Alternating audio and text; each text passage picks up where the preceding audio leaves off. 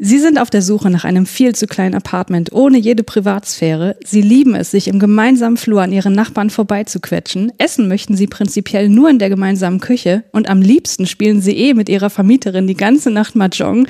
Dann melden sie sich bei Mrs. Swen Vermietung. Mrs. Swen, weil sie sonst eh keine bezahlbare Wohnung finden. Das war eigentlich ein perfekter Film, um den an einem Dienstag auf WDR um 1.05 Uhr äh, zu sehen. und dann seine ganze Persönlichkeit danach auszurichten. ähm, ja, das ist meine Geschichte damit.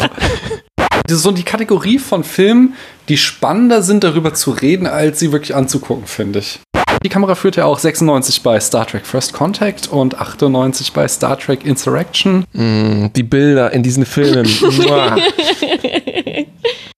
es ist wirklich einer von diesen wenigen Filmen, die tatsächlich Sachen enthalten, die, die mir immer noch futuristisch vorkommen oder die sich sogar bewahrheitet haben. Mir gefällt auch, wie man das Gerät auf dem Kopf trägt. Ne? Es erinnert so an diese, diese Massagedinger, die einem so ein ganz komisches Gefühl auf dem Kopf geben. Wir haben zu viel RuPaul geguckt, das ist Wig-Snatching. Das ist dann halt am Ende doch wieder so ein Niveau wie Green Book, dieser Wohlfühlrassismus für Hollywood. Der Datenanschub war auch so ein ganz großes Ding in den 90ern. Wow, krasse, ultra perverso Zukunft, was da alles äh, möglich ist. Ich, ich habe mich voll gefreut übrigens. Ich wollte ähm, den schon seit Jahren wieder schauen.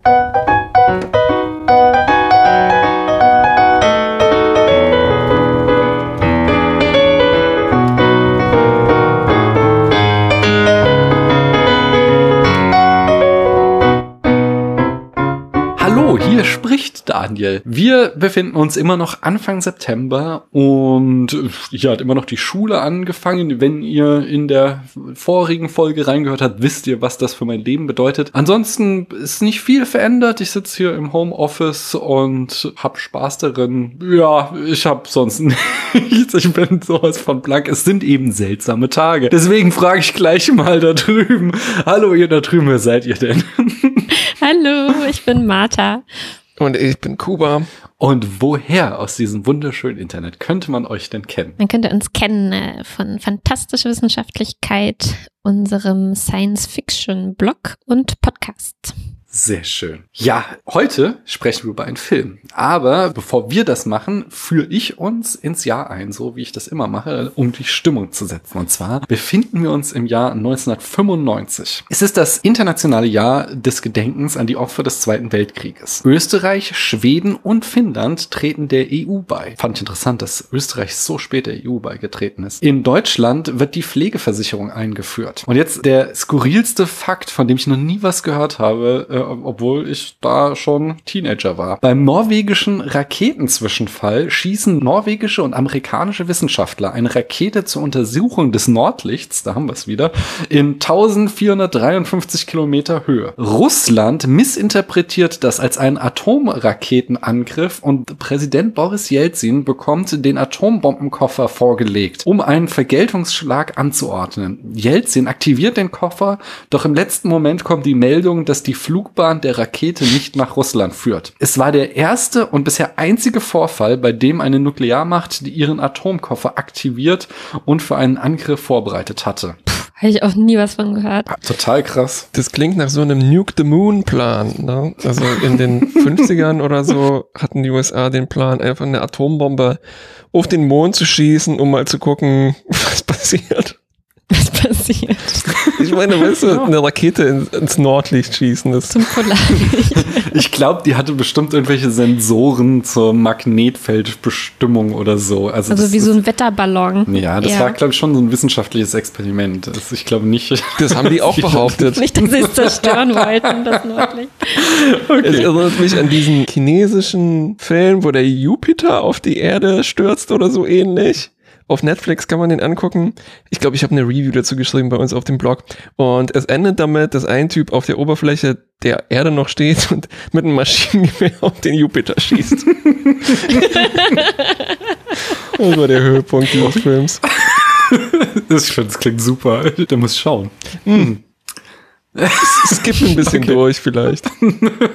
Hier an die nächste Tatsache kann ich mich jedenfalls noch viel besser erinnern. Die Aum-Sekte begeht einen Giftgasanschlag auf die U-Bahn in Tokio, bei dem 13 Menschen sterben und 1000 verletzt werden. Das Schengener Abkommen tritt in Kraft und damit der Wegfall der Grenzkontrollen innerhalb der EU. Bei einem Bombenanschlag in Oklahoma City kommen 168 Menschen ums Leben. Der erste Castor-Behälter erreicht Gorleben. Die Ölplattform Brent's Bar wird durch Greenpeace Greenpeace-Aktivisten besetzt, um zu verhindern, dass sie von Shell im Meer versenkt wird, ohne die Altlasten zu entsorgen. Die große Öffentlichkeitswirksamkeit dieser Aktion führt dazu, dass 1998 von 15 Staaten das Versenken alter Bohrinseln im Nordatlantik verboten wird. Immerhin etwas. Ja, immerhin etwas. Jacques Chirac wird französischer Staatspräsident. Bei den Chaostagen von Hannover kommt es zu Straßenschlachten zwischen rund 2000 Punks und 3500 Polizisten. Damals noch in Hannover. da war noch was los. Das Massaker von Srebrenica ereignet sich. Mehr als 8000 Bosniaken werden von der bosnisch-serbischen Armee ermordet. Der israelische Ministerpräsident Yitzhak Rabin wird bei einer Friedenskundgebung in Tel Aviv von einem Rechtsextremisten getötet. Windows 95 wird veröffentlicht. In München organisieren Lokalpolitiker, Wirtschaftsverbände und Medien eine sogenannte Biergartenrevolution gegen die vorgezogene Sperrstunde für Biergärten. da, da, weiß man noch, für was man auf die Straße geht in Deutschland. Hat sich nicht viel verändert irgendwie. So, ne? Klingt wie Nachrichten von heute. Hast du das eigentlich absichtlich so dystopisch ausgewählt, weil wir uns um diesen bestimmten Film heute drehen? Weil ich hätte jetzt, ich hätte angefangen mit, hey, the Spice Girls und so weiter und dann, oh, Osaka, äh, Bohrinsel. Ich fange immer an mit Weltgeschehen und komme jetzt langsam zum, zum popkulturellen ah. Geschehen. Aber äh, es ist tatsächlich, die Welt ist so dystopisch. So, ey, ich habe hier diverse Filme aus den 40er Jahren letzter Zeit besprochen. Was glaubst du, wie da die Weltnachrichten sind? Das ist nicht so schön. Ich mache mal weiter. Und zwar habe ich hier Norman Earl Thagard ist der erste US-amerikanische Astronaut an Bord eines russischen Raumschiffs mit der Mission Soyuz TM-21 fliegt er zur Mir. Christo und Jean-Claude verhüllen den Reichstag. Ein Kino in Mumbai führt zum ersten Mal den Film Wer zuerst kommt, kriegt die Braut vor. Er wird dort seither ununterbrochen gezeigt.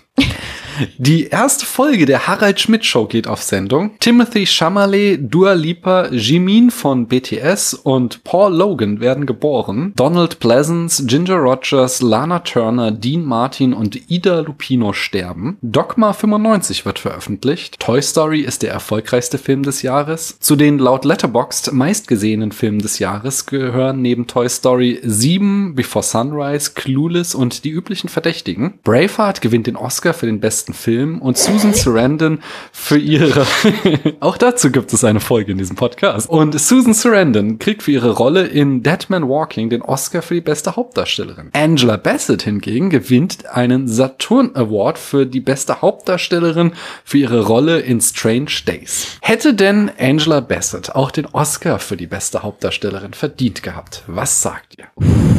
Boah, gleich so eine Frage zum Einstieg.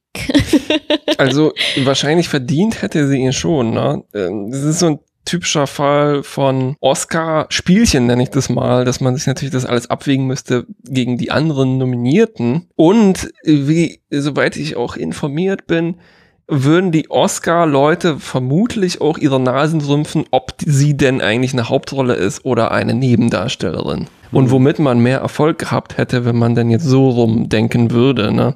Mhm. Also, mhm. ne, wahrscheinlich würde man sagen, Ralph Fiennes und dann sie ist die weibliche Hauptdarstellerin. Ja, wahrscheinlich. Ja, ja, ja. Mhm. Ich würde sagen, ja. Also ich fand sie sehr gut. Ich fand sie auch besser als Ralph Fiennes.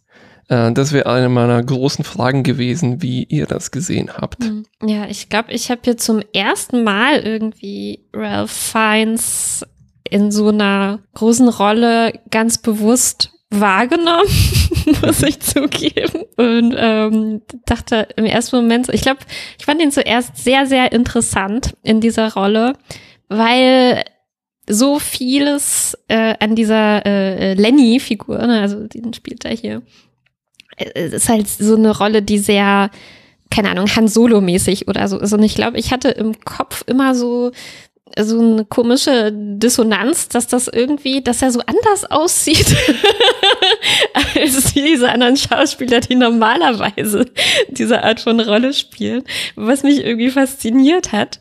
Ähm, aber ähm, ja, also ihn fände ich, hätte ich dann im Endeffekt so am Ende dann vielleicht nicht als Oscar verdächtig ein, ein, eingeordnet. Ich, lass uns das, also ich weiß, ich habe äh, uns jetzt schon da so hingeführt und ich bin schuld und äh, ich muss jetzt ganz brutal diese Narration unterbrechen, weil ich komme gleich eh nochmal zu den SchauspielerInnen, um sie vorzustellen. Ich habe noch gar nicht richtig gesagt, über welchen Film wir heute reden, deswegen lass uns nochmal einen Schritt zurückgehen.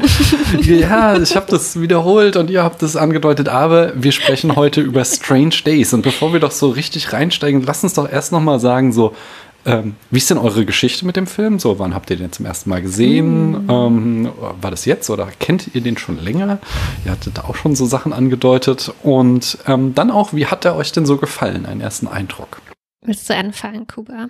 Ich habe früher sehr, sehr viel nachts ferngesehen, äh, vor allem im dritten Programm. Da laufen manchmal sehr seltsame Filme und ich glaube, den habe ich dann auch als Teenager irgendwie aufgeschnappt mal.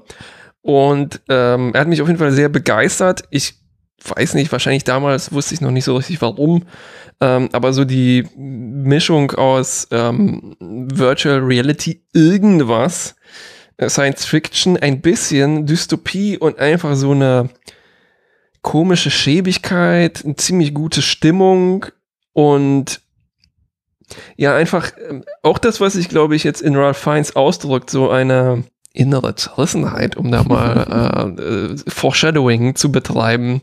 Das war eigentlich ein perfekter Film, um den an einem Dienstag auf WDR um 1.05 Uhr äh, zu sehen. und dann seine ganze Persönlichkeit danach auszurichten. ähm, ja, das ist meine Geschichte damit. Hattest du auch so Schlangenlederoptik-Jacketts dann getragen? überhaupt nicht, aber ich habe dann nee, überhaupt, also ich, ich glaube nicht so identifiziert mit, mit den Figuren, sondern mit dem, was mhm. der Film so macht. Also wie der mit Kameras umgeht und also mit der Kamera wie sie im Film drin vorkommt und auch aus, außerhalb. Also deshalb bin ich, glaube ich, jetzt auch Lehrer für experimentelle Fotografie. Deswegen, ja, aus diesem Grund. ja, wirklich. Also ich glaube, das hat mich schon in so eine Richtung. Also, na, natürlich, was kommt zuerst? Äh, guckt man den Film, weil man sowas gerne mag, oder macht man solche Dinge, weil man den Film gesehen hat? Ich gebe mir jetzt hier im Bild die Hand, weil es sind wahrscheinlich beide Dinge. Wann hast du den denn gesehen, Martha? Entschuldigung, äh, ich äh, hoste. Ich, ich, würde vermuten, unter ähnlichen Umständen. Also ich habe äh, eine vage Erinnerung, wahrscheinlich bei mir eher so fast noch in, aus der Kindheit. Also ich war so elf oder so. Wir haben ja schon vorher festgestellt, ich, kann, ich kann nicht so genau sagen, wie alt ich zu der Zeit bin.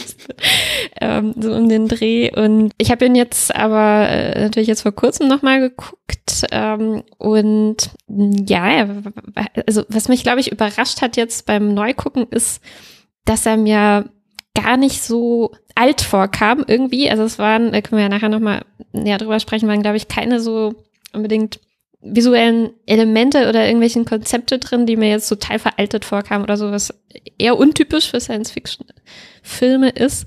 Und ähm, ich glaube, er ist mir aber, also er hat schon äh, bei diesem früheren Gucken irgendwie auch einen einprägsamen Eindruck hinterlassen, weil Kuba erwähnt den Film hin und wieder, kann ich mal so hier äh, berichten. Zum Beispiel in unserem Podcast kam das immer mal wieder auf. Immer wenn es so ums Thema gegen Virtual Reality oder was durch die Augen eines anderen sehen, äh, was zum Beispiel auch in äh, Star Trek Voyager vorkam, was wir, äh, was wir mal äh, durch besprochen haben. Und ähm, immer wenn du davon erzählt hast, äh, kam, hatte ich so kleine Flashes von Erinnerungen an den Film. Und ich ja. dachte, wow, ja, stimmt, das war total krass. Und ich kann mich noch, ich kann mich noch so ein bisschen erinnern. Ähm, aber viel mehr, also die Story oder sowas war überhaupt nicht hängen geblieben, sondern nur so diese, diese Idee ne, von, von diesem ähm, naja, wie nennst du das? Gimmick, äh, das, das der Film hm. hat. Ja, also mein, mein ältester Freund Matthias, schönen Grüße an dieser Stelle, behauptet, wir hätten den gesehen als Teenager. Ich habe keine Erinnerung daran, von daher, ich glaube Mhm. nicht.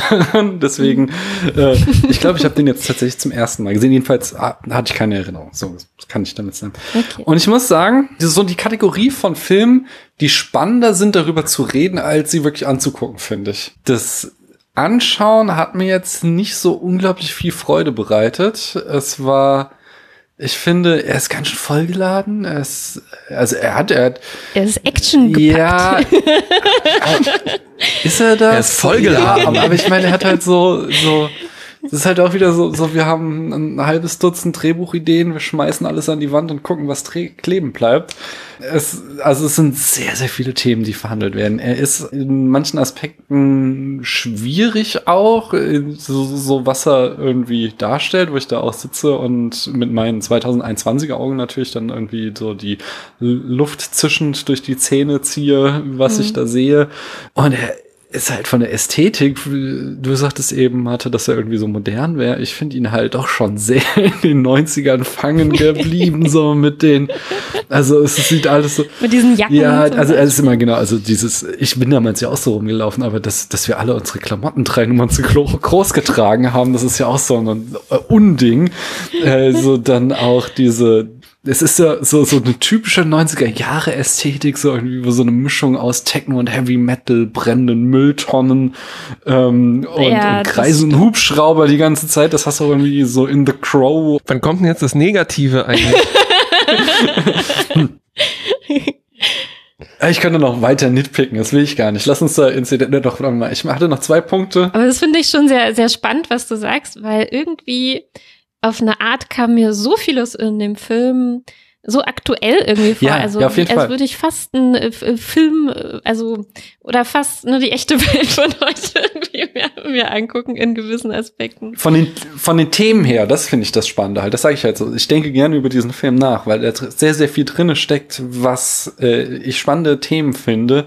Aber so, so, ähm, so rein, eine, ich fand ihn keinen ästhetischen Genuss, ihn anzugucken. So, ich fand, da war er zu Okay. sehr in den 90ern Wow. festgefangen. Allein die Kombination aus Alufolie und Minidiscs, was so in den 90ern einfach für Science Fiction stand. So, hier ist eine Minidisc, hier habe ich ganz viel Alufolie an den Wänden. Seht ihr, wir sind in der Zukunft. Das ist so, ich meine, es ist so wie, wie Kira äh, aus Deep Space Nine im Spiegeluniversum, die dann diese Alufolienkrone trägt, weil sie jetzt böse ist. Und es ist, hier war halt aus, ist schwierig, also, sag ich mal. So, also rein auf so einer Ich das Genussebene. komplett umgekehrt wahrgenommen habe. Ich habe ja auch vorhin gesagt, auch, ja. Mich hat eigentlich fast nicht so rausgerissen aus dem Film. Ne? Und ich habe hinterher noch so ein bisschen drüber gequatscht und dann so gesagt, also aufgezählt, ne, was mir alles eigentlich ziemlich modern vorkam. Eigentlich alles, was du gerade gesagt hast, was dir in den 90er Jahre. Und dann habe ich so gedacht, hm, ach ja, aber nee, Moment, schon ein bisschen, ne, vielleicht ein bisschen ähm, altmodisch, dass die so viele physische Datenträger irgendwie noch haben. Ne? Aber das war mir während dem Gucken so, habe ich das komplett äh, denen abgekauft. Das ist so. Es sind ja vor allem Dingen auch nicht irgendwelche physischen Datenträger, es sind Minidiscs, die genauso drei, ich hatte auch einen Minidisplayer, er war irgendwie drei Jahre in den 90ern in und dann hat Sony gesagt, so, also nee, auf MP3, da lassen wir uns nicht drauf ein und damit war das Ding tot und es ist so, ja, aber in diesen drei Jahren ist es halt, in Matrix taucht's ja auch auf, so in jedem Film, so, die war halt Mhm. ja, das aber vielleicht muss man dazu sagen, Und, Strange Days spielt im Jahr 1999. Ne? Das ist vielleicht so der Vorteil, den Ja. es hat, weil man dann sagen kann, ist das denn überhaupt ein Science-Fiction-Film? Interessant, nicht? Also, ihr vergesst natürlich das allerwichtigste Artefakt, was uns dieser Film zeigt, nämlich die Inline-Skates. na gut, okay, die sind ein bisschen 90er-mäßig. Das war das Einzige, was mich so eigentlich rausgerissen hat. Ähm, ich fand zum Es Beispiel. auch so diese, diese Industrial-Partys mit Ja, du wohnst halt nicht in Industrie- Berlin, ne? ja, Weißt du, in der, in der allerersten Szene des Films dachte ich so, oh ja, sieht ja aus wie Silvester. Ganz normal bei uns. stimmt. Aber damals war ich halt auch schon auf so Partys. So, das ist so, das. Also haben ich sich- fand das. Ah, nee. Vielleicht warst du schon lange nicht mehr, weil die haben sich nicht großartig verändert. ich fand auch eigentlich die jetzt eine Stufe äh, über der Ästhetik, also so wie der Film gefilmt ist und wie er aussieht, finde ich ihn jetzt auch, also man merkt schon, dass es 95 war, aber für mich ist das auch irgendwie das goldene Zeitalter. Noch kurz bevor alles dann langsam digitaler wurde. Er hat, glaube ich, auch überhaupt kein CGI drin. Es ist alles nur auf Film gedreht und deshalb kommt der mir so fast echter vor wie jetzt ein Film von 99, wo du dann halt die CGI-Effekte hast, die total rausfallen. Ähm, mhm. Und da, also, ob da jetzt eine Minidisc äh, drin ist oder eine CD-RW oder so. ja, Lass uns da gleich nochmal äh, tiefer noch einsteigen. Ich bringe uns erst nochmal die Eckdaten, damit wir auch wissen, worüber wir hier reden. Der Film, wir ahnten es schon, stammt aus dem Jahr 1995. Regie führte Catherine Bigelow. Deren Filmografie besteht aus 1981 The Loveless war ihr Debüt. Ihr großer Durchbruch war 87 Near Dark. 1990 kam Blue Steel, was so ihr erster Flop war. Ähm, 1991 hingegen ihr größter Hit bis dato äh, Point Break. Und dann 1995 Strange Days, was wiederum ein großer Flop war. Ich komme gleich nochmal dazu. Und dann kommt noch so kleinere Filme und Fernsehfilme und so, aber sie hat echt lang keine Budgets mehr bekommen. Und dann geht's eigentlich erst wieder 2008 mit The Hurt Locker weiter, äh, für den sie dann auch den Oscar gewonnen hat. 2012 kam Zero Dark Thirty und 2017 Detroit. Das Drehbuch stammt von James Cameron. Der zeichnet sich verantwortlich zum Beispiel 84 für The Terminator, 86 für Aliens, 89 für The Abyss, 91 Terminator 2, 94 True Lies, 97 Titanic und 2009 Avatar und seither dreht er angeblich Fortsetzung von Avatar. wenn er nicht mit irgendwelchen 3D-Kameras in irgendwelche Tiefseeschächte runtertaucht oder so, das macht er auch noch ganz gerne. Aber angeblich sollen da irgendwann ganz viele Avatar-Filme hinten mal rausfallen. Das ähm, habe ich auch gehört. Mitgeschrieben hat außerdem noch Jay Cox. Das ist so ein Langzeit- oder immer mal wieder Kollaborateur von Martin Scorsese. Zum Beispiel 1993 The Age of Innocence, 2002 Gangs of New York und 2016 Silence hat er ebenfalls mitgeschrieben. Äh, produziert wurde ebenfalls von James Cameron und die Kamera führte Matthew F. Leonetti. Der hat zum Beispiel auch 1982 Poltergeist gefilmt, genau wie im gleichen Jahr Fast Times at Richmond High, 85 Kommando und äh, hier jetzt für euch vielleicht nicht ganz uninteressant. Die Kamera führte auch 96 bei Star Trek First Contact und 98 bei Star Trek Insurrection. Mm, die Bilder in diesen Filmen. ich finde, ich finde aber sein absolutes Meisterwerk ist im Jahr 2003 Too Fast, Too Furious. Uh. Ich finde aber die Kamera tatsächlich äh, können wir auch gleich ins Detail noch drauf eingehen. Also es ist diese, diese, erstmal First-Person-Kameras sind sehr, sehr spannend und die, diese ganze Optik ist so eine Mischung aus irgendwo zwischen Blade Runner und Nirvana Smells Like Teen Spirit. So, das, das, das die, die Ausleuchtung mhm. hat mir nicht immer ganz gut gefallen, aber insgesamt bin ich mit der Kamera schon durchaus zufrieden. Was sagst du denn zu der, ähm, weiß nicht, ob es legendär ist, aber zu der ähm, ziemlich krassen Anfangsszene, also der vier Minuten One-Take. Lass uns das noch einen Moment zurückschieben, bitte. Das ist, oh, ich, ich, dachte mir schon, dass sowas äh, kommt, aber ich. Das ist die, die, äh, eine der berühmten Rubriken im Spätfilm, die erste Szene. Schnitt, da haben wir, äh, James Cameron hat zusammen mit Howard Smith gearbeitet, der auch äh, hier beim damaligen Ehepaar, die man damals noch verheiratet, Cameron und Bigelow, äh, oft mit denen zusammengearbeitet hat. Entweder, äh, zum Beispiel in, in Near Dark, Abyss und Gefährliche Brandung. Die Musik, die Musik machte Graham Revel. Der hat zum Beispiel auch From Dust Till Dawn vertont, Lara Croft, hm. Tomb Raider und Sin City machte auch die Musik. Und in der Besetzung, jetzt sind wir da. Jetzt haben wir. Ralph Fiennes. jetzt haben wir uns selbst eingeholt. Der hat 1993 Schindlers Liste, ist er wahrscheinlich bekannt geworden mit als der Evil äh, KZ-Vorsteher. In fünf Harry Potter Filmen hat er den Voldemort gespielt. In Brügge sehen und sterben ist er zu sehen. In The Hurt Locker tritt er auch auf und seit 2012 spielt er den M in den James Bond Filmen. Äh, ja, ihr, ihr habt schon ähm, beziehungsweise Marte, du hast schon gesagt, ähm, wie du ihn fandest. Äh, Kuba, du hast so an, nur gesagt, Angela Bassett ist besser als er. Wie, wie fandst du ihn denn? Also ich kannte ihn auch vor allem, das letzte, was mir sehr in Erinnerung geblieben ist, ist sein, der Wes Anderson Film, äh, Grand Budapest. Ah, ne? ja, genau. Ähm, und sein Renommee, war mir irgendwie bewusst. Also, Mhm. dass er ein, sagen wir mal, oldschool, handwerklich guter Schauspieler ist. Mhm. Und dass der dann als dieser schlabby Typ besetzt wird, der sich so durchtrickst in einer Rolle, die eigentlich nur so ein Bradley Cooper haben würde. Mhm. Ähm, ich wusste nicht so richtig, was ich damit anfangen soll. Und jetzt so im, im, im, im unmittelbaren nach dem ersten Gucken dachte ich mir, hm, nee, eigentlich hat er das nicht so gut gemacht. So mit Sekundärquellen habe ich mir das dann zusammengereimt und äh, korrigiert. Und äh, wenn es darum geht, einen Typ zu haben, der nicht so richtig reinpasst und sich eben irgendwie durchs Leben trickst, der, was ist, der sozusagen Ex-Cop ist und dann halt zum Drogendealer wird, dann ist er wahrscheinlich eigentlich ganz gut. Aber so jetzt ganz auf der emotionalen Ebene fand ich die anderen eigentlich besser in dem Film. Also, Mhm. Es ist so eine Ja. komische Performance. Ich habe auch gelesen an einer Stelle, dass der Film bei ihm quasi oder vielleicht auch bei seinem Management bewirkt hat, dass sie gesagt haben, so okay, du, du funktionierst nicht als Leading Man so, sondern du bist hier für die kleinen Charakterrollen, du bist für die Bösewichter, äh, das sind Rollen, die du gut, die man dir abkauft, aber hier irgendwie der strahlende Held, äh, sorry Ralph, da, da finden wir keine Rollen für dich.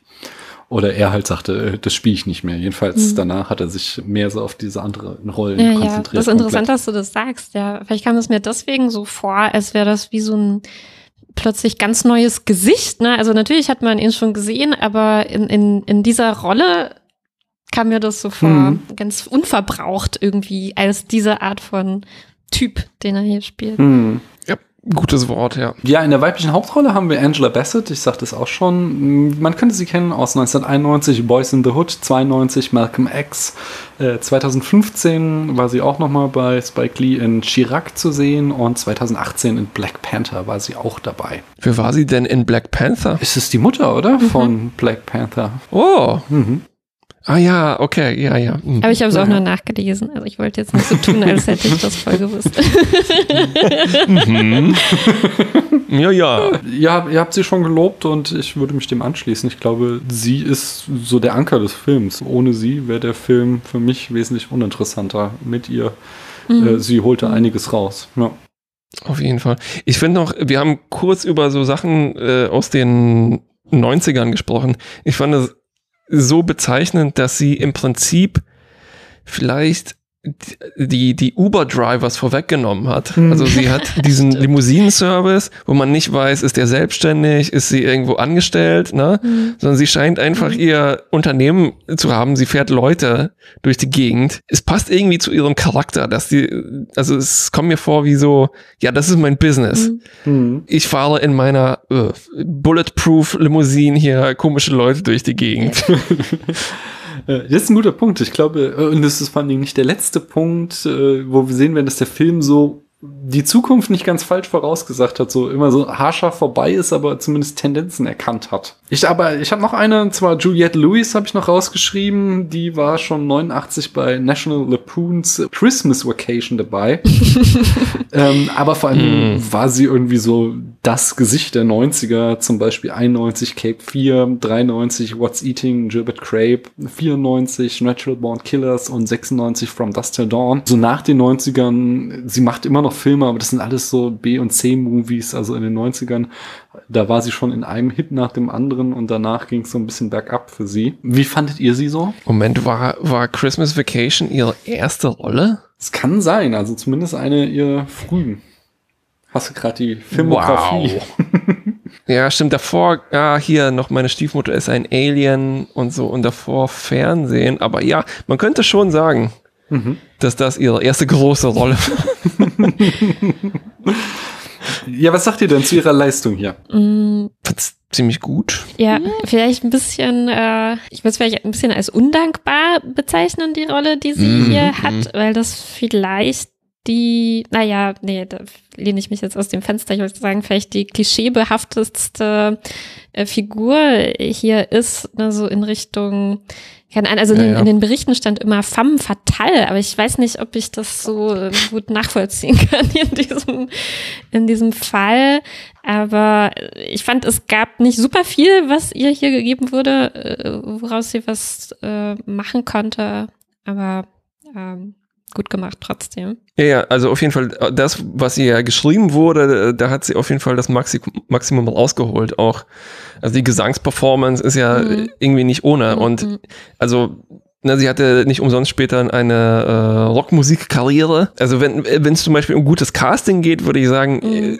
äh, hervorragend. Ja, das habe ich also, ganz vergessen, Sie, ja. sie belebt Ja. diese, diese komische Rolle, die auch deutlich schlechter hätte ausgehen können, wenn nicht jemand so begabt ist, glaube ich, mehr aus dem Material rausgeholt hätte als Das drin stimmt natürlich. Die, die ja. Musik habe ich vergessen. Und Daniel, du hattest ja schon gesagt, dass diese, äh, dieser Rockclub ne, oder diese futuristische Nachtclub oder so, in dem das spielt, äh, oder eher Metal oder so Club, äh, dass der so, naja, bisschen strange, sage ich mal, in diesem, zu diesem Film darf man das vielleicht so sagen, Mhm, eingerichtet ist, halt mit diesen Flammenwerfern ne, und Leute, die sich selbst verletzen und in Käfigen sind und all diese Sachen. Und ähm, äh, da würde ich dir vielleicht noch am ehesten zustimmen, dass das so ein bisschen äh, Überbleibsel ist, vielleicht aus anderen äh, Zeiten. Aber ich finde, als sie dann da aufgetreten ist, ne, das hat das, äh, das hat das komplett verändert. Und da äh, konnte ich mir tatsächlich vorstellen, okay, das ist irgendwie ein echter Club, in dem irgendwas ähm, abgeht und der nicht nur so tut, als wäre es mega hart und mega krass und mega futuristisch. Ja, wobei die Bands, die sonst besetzt waren, also es waren äh, Skunk and Nancy, Ja, äh, damals in, bevor sie berühmt waren, tatsächlich, glaube ich, musikalisch.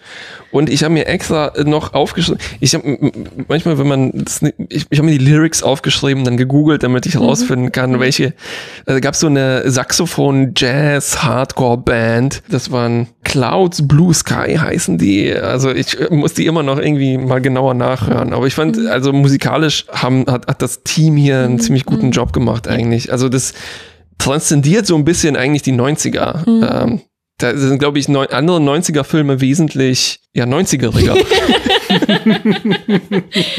Spice World und so. Ne? Okay. Wäre jetzt auch nicht die erste Nennung, die mir einfallen würde, wenn ich an großes 90er-Kino denken würde, aber vielleicht irre ich mich da ja. Musik 90er-Kino. Okay, ich sagte auch schon, also das Budget lag bei äh, durchaus für die 90er nicht ganz niedrigen 42 Millionen Dollar. Sie kam halt gerade, wie gesagt, aus ähm, Point Break, der einfach ein Riesenhit war und hat da äh, zusammen mit äh, James Cameron, der ja auch einfach eine Hausnummer war, mittlerweile ein dickes Budget bekommen. Und dann ist er aber so sensationell gefloppt, der Film. Und zwar 8 Millionen hat er nur eingespielt von diesen 42 Millionen. Was, also einerseits auch so die äh, Kritiken damals waren, der Film ist viel zu kompliziert. Was passiert da eigentlich? Irgendwie, es ist äh, sehr, sehr verwirrend. Aber das andere war vor allen Dingen das Marketing des Films äh, passte nicht zum Film selbst. Es war eine total missglückte Marketingkampagne, die die Leute mit komplett falschen Erwartungen ins Kino geschickt hat und das dann dazu führte, dass äh, der so katastrophal gescheitert ist. Und das Okay. Was haben die denn erwartet, die Leute? es war mehr so in Richtung Action, äh, Act, ja, ich glaube, ich glaube mehr so ein, so ein knalliger Actionfilm. Ich glaube, es war auch so hier vom Action-Regisseur oder Actionproduzent von Terminator und der Regisseurin Ah, okay, okay, von Dings Richtung, kommt jetzt der neue Knaller und dann, ja, sieht man da irgendwie einen schwitzenden Ralph Fiennes durch die Nacht irren und die Leute fragen sich, wo kommt denn die Action so? ja, Ja. Mm, Aber, aber, also das Tragische war halt tatsächlich so, während dann, also okay, James Cameron hat halt parallel dazu auch noch ähm, hier True Lies gemacht, der auch wieder ein großer Hit war, aber er durfte halt auch weiter Filme machen, während jetzt für äh, Catherine Bigelow das dann tatsächlich erst fast schon so ein richtiges Karriereende war und sie dann ein gutes Jahrzehnt um Budgets kämpfen musste, bis dann sie mit The Hurt Locker äh, den großen Erfolg ja gegen James Cameron äh, gelandet hat. Sie waren ja beide für den äh, besten Film nominiert, er mit Avatar und sie mit The Hurt Locker und sie hat dann gewonnen. Aber äh, wenn man, ich glaube, ich habe es neulich noch irgendwo gehört, dass äh, wenn man die Bilder sieht von der Oscarverleihung, dass man dann an seinen Lippen eindeutig ablesen kann, als sie dann ihr Name fällt, äh, dass er sagt, it's about time, dass sie jetzt endlich den Oscar bekommen Oh, hat. Also, na das ist genau. ja nett. Weil ich war eigentlich ziemlich deprimiert, als ich den Film was nachgelesen habe und auf der Wikipedia-Seite geguckt habe und dann ist da einfach nur so ein fettes Bild von Cameron und überhaupt äh, nur ein paar Mal die Rede von Bigelow, der die Regie geführt Hm. hat. Also auf der Strange Days Seite. Das fand ich bisschen schade. Ja, ja. Na, ja. Das ist aber die deutsche oder englische Wikipedia? Auf der deutschen, glaube ich. Ja, das ist ja so ein bisschen der Kleingärtnerverein des Internets, nicht? Das ist, wenn ich das mal so sagen darf. Ich habe mir auch, also ähm, äh, die diese Geschichte ne, mit Cameron Bigelow und äh, weil die dann ja auch verheiratet und dann nicht mehr verheiratet waren und so dieses Hin und Her. Und ich würde aber sagen, ich habe mir überlegt, wie wäre denn der Film geworden? Du kommst bestimmt noch darauf zu sprechen, ne, was ihre Rollen in dem Film waren, dass James Cameron sich die Story ausgedacht Hau hat raus. Nee, sag und dass Catherine Bigelow dann den ähm, aktuellen Einfluss brachte. Also James Cameron hat sich eine Story ausgedacht, die basiert darauf, was wäre, wenn es diese VR-Technologie gibt äh, und so, ne? Also so eine Matrix-Geschichte im Prinzip, also wo es um das Gimmick geht, wie ich das vielleicht ein bisschen zu unrecht nenne. Und Catherine Bigelow war dann eigentlich an der Politik interessiert. Die hat dann in den, nach den äh, 90er Riots in Los Angeles da mitgeholfen beim Aufräumen und das hat bei ihr Spuren hinterlassen, also auch eine Sympathie für den Pleit der Betroffenen und ähm, also sie, sie ist eigentlich für die ganze Politik in dem Film zuständig. Ich will mir gar nicht vorstellen, wie der Film ausgesehen hätte, wahrscheinlich erfolgreicher gewesen wäre, wenn den nur James Cameron gemacht hätte, mit irgendeinem Schnösel als äh, Drehbuchschreiber vielleicht, und wenn es diesen Einfluss nicht gegeben hätte, ne? Und umgekehrt, ich würde gerne mal Avatar sehen, den Catherine Bigelow mitentwickelt hat. Also vielleicht wäre das halt nicht so ein Pocahontas-Ding geworden, ne? Weil da geht es ja auch um so eine Art technologisches Gimmick, aber die politische Story, die da drauf sitzt, da geht es ja nur darum, so, ja, pff, äh, Kohleabbau ist schlecht. Okay. Ja, der mit dem Wolf tanzt in Space, nicht? ja, ja, genau, genau, ja. Ich habe noch ein, die Eckdaten schließe ich noch ab mit, äh, wir befinden uns im Genre Science Fiction, Thriller und Sci-Fi Neo-Noir. Und jetzt müsst ihr euch einigen auf, genau, ihr habt, dann, ich habe gesagt, ihr müsst die Handlung in fünf Sätzen zusammenfassen und dann habt, äh, hat Kuba gesagt, er schafft es in vier und Martha, sie schafft es in drei. Jetzt möchte ich jetzt beides hören. Bitte einmal vier Sätze von Kuba und drei Sätze von Martha. Okay, also Lenny ist ein Drogendealer, aber er dealt nicht mit Drogen, sondern mit Erfahrungen, die auf einer futuristischen Virtual Reali- Reality Technologie aufgezeichnet werden von Leuten. Punkt. Ein Satz. Satz Nummer zwei. Eines dieser Tapes, mit denen er handelt, ähm, nimmt aus Versehen eine ziemlich brisante Szene auf, Komma, nämlich wie zwei oder ein sehr einflussreicher Rapper von zwei weißen Cops erschossen wird. In Klammern, der Rapper ist schwarz. Satz Nummer zwei ist zu Ende. Komischer Klammer, kann verziehen werden. Voll geschummelt. Satz Nummer drei. Es gibt ein riesiges Hin und Her, wo böse Polizeimächte unserem Lenny auf den Fersen sind, weil er in den Besitz dieses brisanten Tapes gelangt ist. Und natürlich wollen sie das wiederhaben und zerstören. Puh, Angela Best kommt hier noch gar nicht vor. Vierter Satz. Mace, eine äh, Limousinen fahrende Freundin von Lenny, hilft ihm dabei, von diesen Cops zu entkommen. Und am Ende schaffen sie es und es gibt keine Revolution, sondern die zwei Cops werden gefeuert, schrägstrich, sie bringt sich selbst um. Ende. PS, Juliette Lewis hat, macht auch noch. Ich dachte, er ist ganz schön voll gestopft, der Film. Das kriege ich nicht besser Du hin. kannst Ich jetzt noch kann's einen fünften Satz äh, Ich- ergänzen ja, ja, oder einen wegnehmen, ne, weil Wir befinden uns kurz vor dem Jahr 2000. ziemlich Das finde ich gute. durchaus irgendwie noch wichtig. Ich finde, find, das fasst auch den ganzen Film zusammen. Ein Satz, Ja. oder? Wir befinden uns kurz vor dem Jahr 2000. Ja, ja, schon- schon. Das sollte nicht meine ganze Zusammenfassung sein. Wobei, es ist ja nicht so verkehrt, ne? weil äh, das ist ja das äh, Vorhersehende beziehungsweise das Zyklische. Mhm. Die Riots äh, wiederholen sich und die, es gibt nur Bodycams und es gibt äh, Videotelefone und es ist alles nicht besser geworden. Hin und wieder taucht so etwas auf. Also eigentlich braucht man nur sagen, so ja, die Geschichte wiederholt sich. Und das war halt dann in dem Fall kurz vor dem Jahr 2000 und halt nicht 92 oder 91 Hm. und nicht 2016. Ach ja. Sorry. ja. Oh Mann, wie traurig. Lass uns, äh, bevor wir nochmal, ich glaube, es wird gleich nochmal viel trauriger, äh, wenn wir da noch tiefer einsteigen, aber lass uns vorher nochmal ähm, die erste Szene, du hast sie eben schon angesprochen. Mag denn da von euch nochmal jemand so erzählen, wie der Film beginnt? Ja, guck mal, du hattest doch schon angesetzt. Ja. Es geht los mit einer ähm, First-Person-Perspektive, Point of View. Die dauert vier Minuten. Es ist konstruiert als One-Shot. Ich glaube, es sind vier einzelne, aber so die Schnitte sind ziemlich gut verborgen. Das heißt, wir werden wirklich in die Action reingestürzt und also äh, First-Person beschreibt es, glaube ich, ganz gut, weil es ist fast wie ein Computerspiel. Ne? Wir sehen aus den Augen eines Einbrechers, wie ein naja, so ein normaler Eckladen überfallen wird. Es ist fast schon so, als ob man die Waffe vor sich sehen würde, ne, wo eine Hand die Waffe hält und wir zielen mit dieser Figur mit und äh, sie rennen durch den Laden, es geht so ein bisschen schief, er muss flüchten über die Dächer von Los Angeles.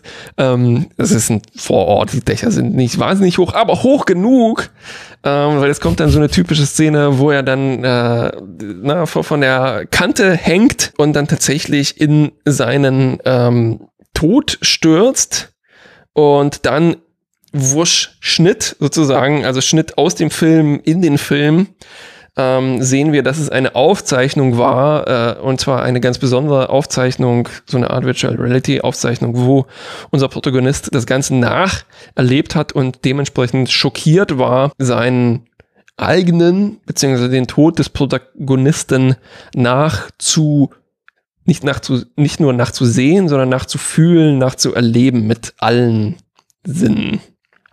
War das ungefähr alles? Ja, genau. Mir ist noch aufgefallen, dass der Ton auch äh, äh, ziemlich gut war. Also ähm, nicht nur war die, die Steadicam, die äh, dafür benutzt wurde, ziemlich bahnbrechend, sondern eben auch den, den, der Ton hat für mich ziemlich gut funktioniert. Das fand ich schon so ein kleines, ein feines Detail. Bevor wir das erste Bild sehen, sehen wir im, äh, sehen wir einen Black Screen und hören schon Herzschlag.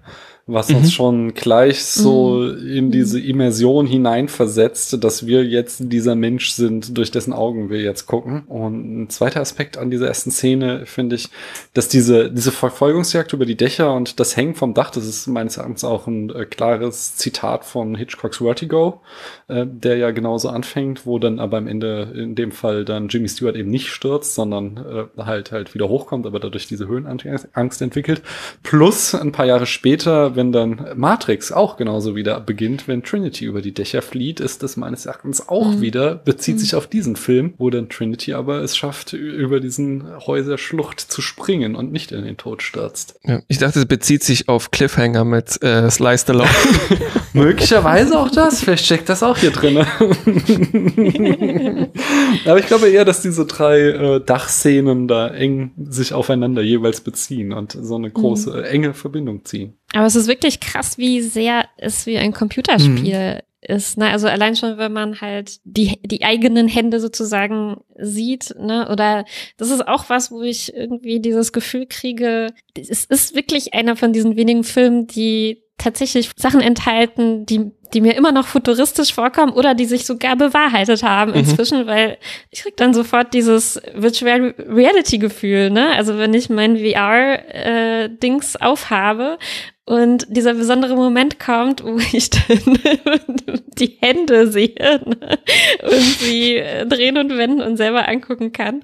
Ich finde, das ist irgendwie allein in dieser ersten Szene schon so gut eingefangen, was halt ähm, so einer der Reize ist an diesen Technologien, wo man tatsächlich immer mehr in die Haut von jemand anderem schlüpfen kann mit allem drum und dran, dass man halt wirklich in dem Körper sich drin befindet und was halt super selten ist im Film, ne? aber im Spiel eben inzwischen uns komplett vertraut und so langsam in VR ein bisschen äh, immer bekannter wird. Hm. Ich finde es auch, es hat sich absolut gelohnt, dieser Aufwand. Also ich weiß nicht, also ich will da eigentlich am liebsten Catherine Bigelow alle Credits geben, dass sie diese äh, anscheinend sehr, sehr komplizierte Szene einfach durchgepusht hat und neue Kameras dafür erfunden hat. Ähm, na, das war noch alles analog, noch bevor es kleine äh, GoPros gab, sowieso, aber auch kleinere Videokameras. Ähm, und äh, sie einfach gesagt hat, so, nee, nee, nee, wir müssen das perfekt hinkriegen, auch wenn es eben das Budget noch mehr aufbläst, als ich jetzt von äh, Cameron bekommen habe für meinen Film. Es, es sieht einfach super aus. Und ich glaube, das, das, das musste auch so sein. Also ich glaube, es musste auch ungefähr ähnlich aussehen wie der Film danach. Und es durfte nicht zu sehr aussehen wie jetzt ein ähm, Videoeffekt drüber oder mhm. sowas, mhm. weil es muss die gleiche Realität einnehmen, ja, ja. Wie, wie, wie später das alles, was wir von den anderen Leuten sehen. Ne? Mhm.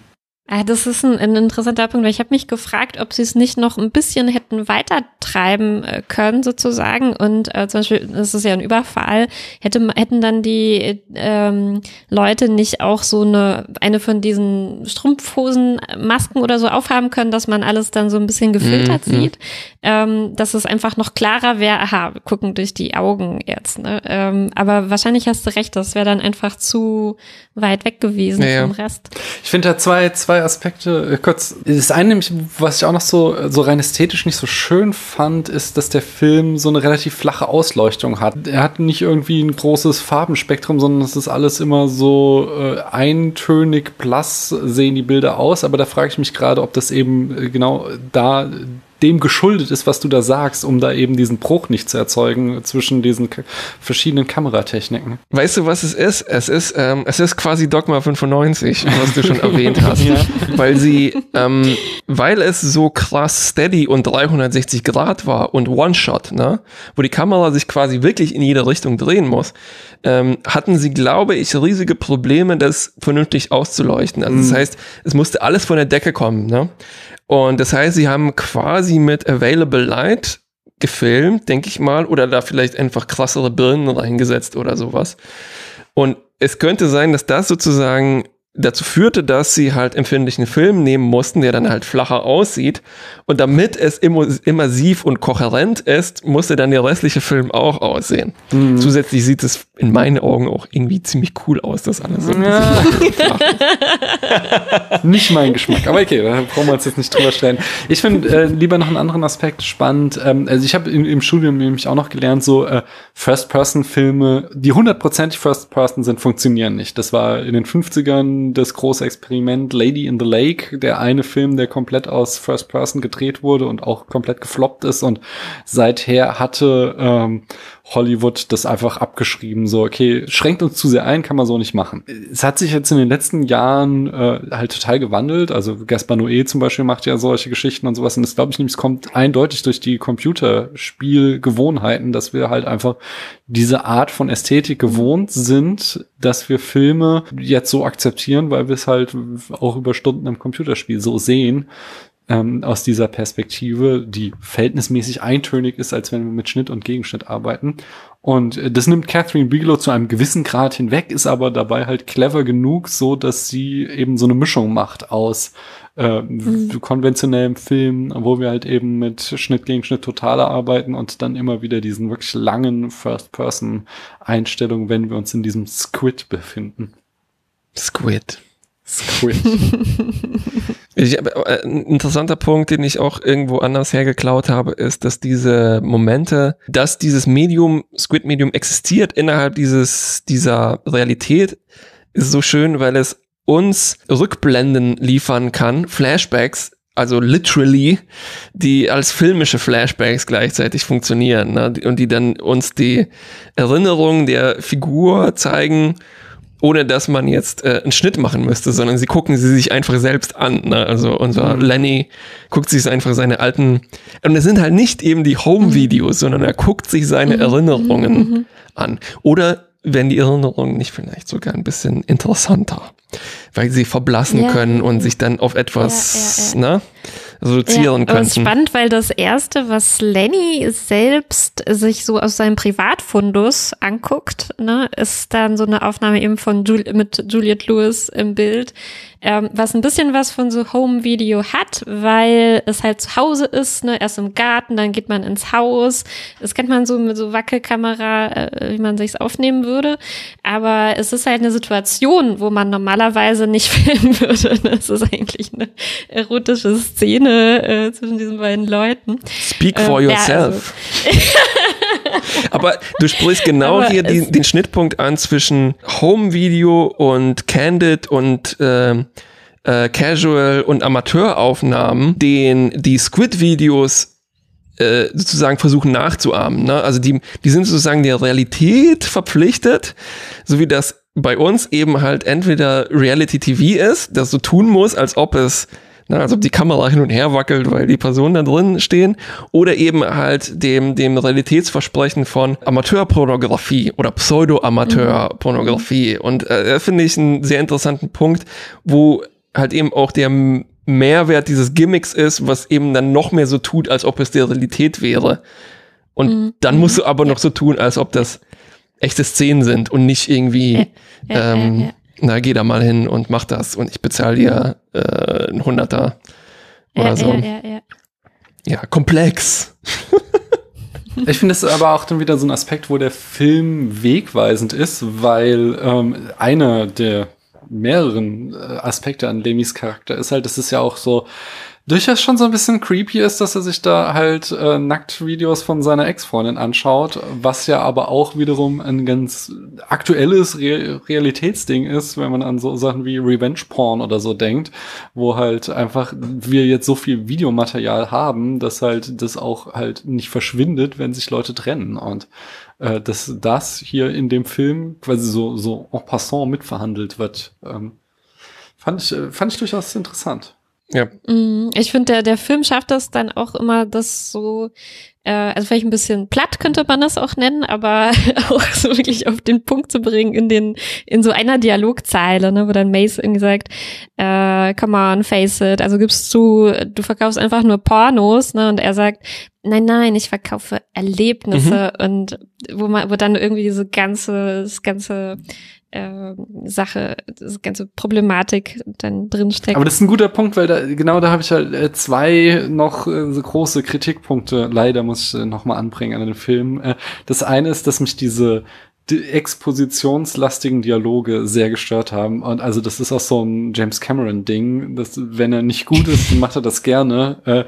Und dieses, dieses, dass Leute so Sachen sagen wie, Lemmy, du als Ex-Cop musst doch wissen, wie man das macht. Du musst jetzt so und so vorgehen. okay, so redet kein Mensch auf der großen weiten Welt. Ja, aber vielen Dank, jetzt weiß ich Bescheid, ja. dass Lemmy Ex-Cop ist. genau.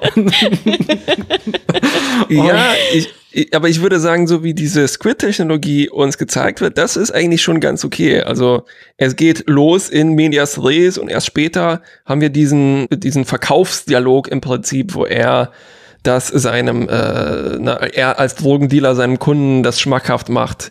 Jetzt, äh, das ist nicht mhm. einfach nur besseres TV, das ist das Leben, ne? wo sich gleichzeitig mhm. eben auch mhm. so die Tragik und die Bedeutung für Lenny dann offenbart. Und dann fand ich, es ist cool, wenn man in die Exposition gleichzeitig halt auch noch ein bisschen Charakter reinpackt. Stimmt, ja. Ich fand eigentlich durchaus auch interessant diese äh, lange Exposition, wo die Technologie herkam, ne, dass das, äh, sie nennen das ja auch Wire, ne, und to be wired up und mhm. sowas. Mhm. Ähm, und dass es äh, quasi von, von Wires kommt, also von ähm, Abhören. Wie nennt man das? Abhörgeräten, äh, ne, die die Polizei quasi ähm, benutzt und dass das dann zweckentfremdet äh, wurde auf dem bösen Schwarzmarkt dieser dystopischen Stadt äh, und sich da so eine Unterwelt äh, quasi drumherum gebildet hat. Und generell gefallen mir die ähm, Begriffe sehr gut. Also äh, ich, so schon ab der zweiten Szene, wo Lenny dann so quasi aufwacht ne, aus diesem äh, Film, den du vorher beschrieben hattest, und ähm, dann gleich im ersten Dialog fallen irgendwie all diese Wörter, wo, wo ich sofort denke, ach ja, spannend, da was steckt schon dahinter und ich auch irgendwie äh, cool gemacht finde. Also so, so sind einfach, dass es auch einfach mal viele Synonyme dafür gibt, ne? wenn das mhm. sowas ist, so was Großes, ähm, was eine riesige Rolle für viele Menschen äh, spielt. Also wir haben ja natürlich auch tausende Begriffe für verschiedene Drogen und so weiter. Und ähm, mhm. das gefällt mir hier auch, dass das dann einmal heißt äh, Jack-in oder Wire-up und dann nennen die es manchmal Playback und manchmal äh, keine Ahnung was, ne? und dann gibt's Wireheads und all diese ja. Wortfelder tun sich da auf, was, was, ähm, naja, wie nennt man das? Worldbuilding Ja, ja, ja, ja, ja, ganz genau. Incorrectly regarded as goof, uh, it is usual to have many synonyms in drug slang. genau. Also da war ich ähm, angetan. Hm. Squid, das wird es im Film je gesagt, ich habe nur jetzt auch in der Wikipedia gelesen, dass es steht für supraleitendes Quanteninterferenzgerät. ich glaube, es wurde nicht gesagt. Ich finde es besser, dass sie es einfach nur Squid nennen. Richtig. Ja, ja, ja, ja. Supraleitende Quanteninterferenzgerät. Okay. Mir gefällt auch, wie man das Gerät auf dem Kopf trägt. Ne? Es erinnert so an diese, diese Massagedinger, die einem so ein ganz komisches Gefühl auf dem Kopf geben. Okuba holt das mm. gerade als Anschauungsobjekt für die HörerInnen. genau. Ja, mir gefällt auch, dass sich daraus dann so ein paar filmische Elemente ergeben, die ich so irgendwie noch nicht gesehen habe und die mir ganz gut gefallen haben. Zum Beispiel, es geht ja ganz viel darum, auch, das haben wir, das brauchen wir, glaube ich, gar nicht so im Detail zu erzählen, aber es, es, gibt auch so ein paar Twists und einer, von dem man nicht dachte, dass er da drin steckt, stellt sich dann als der Killer raus, bla bla bla.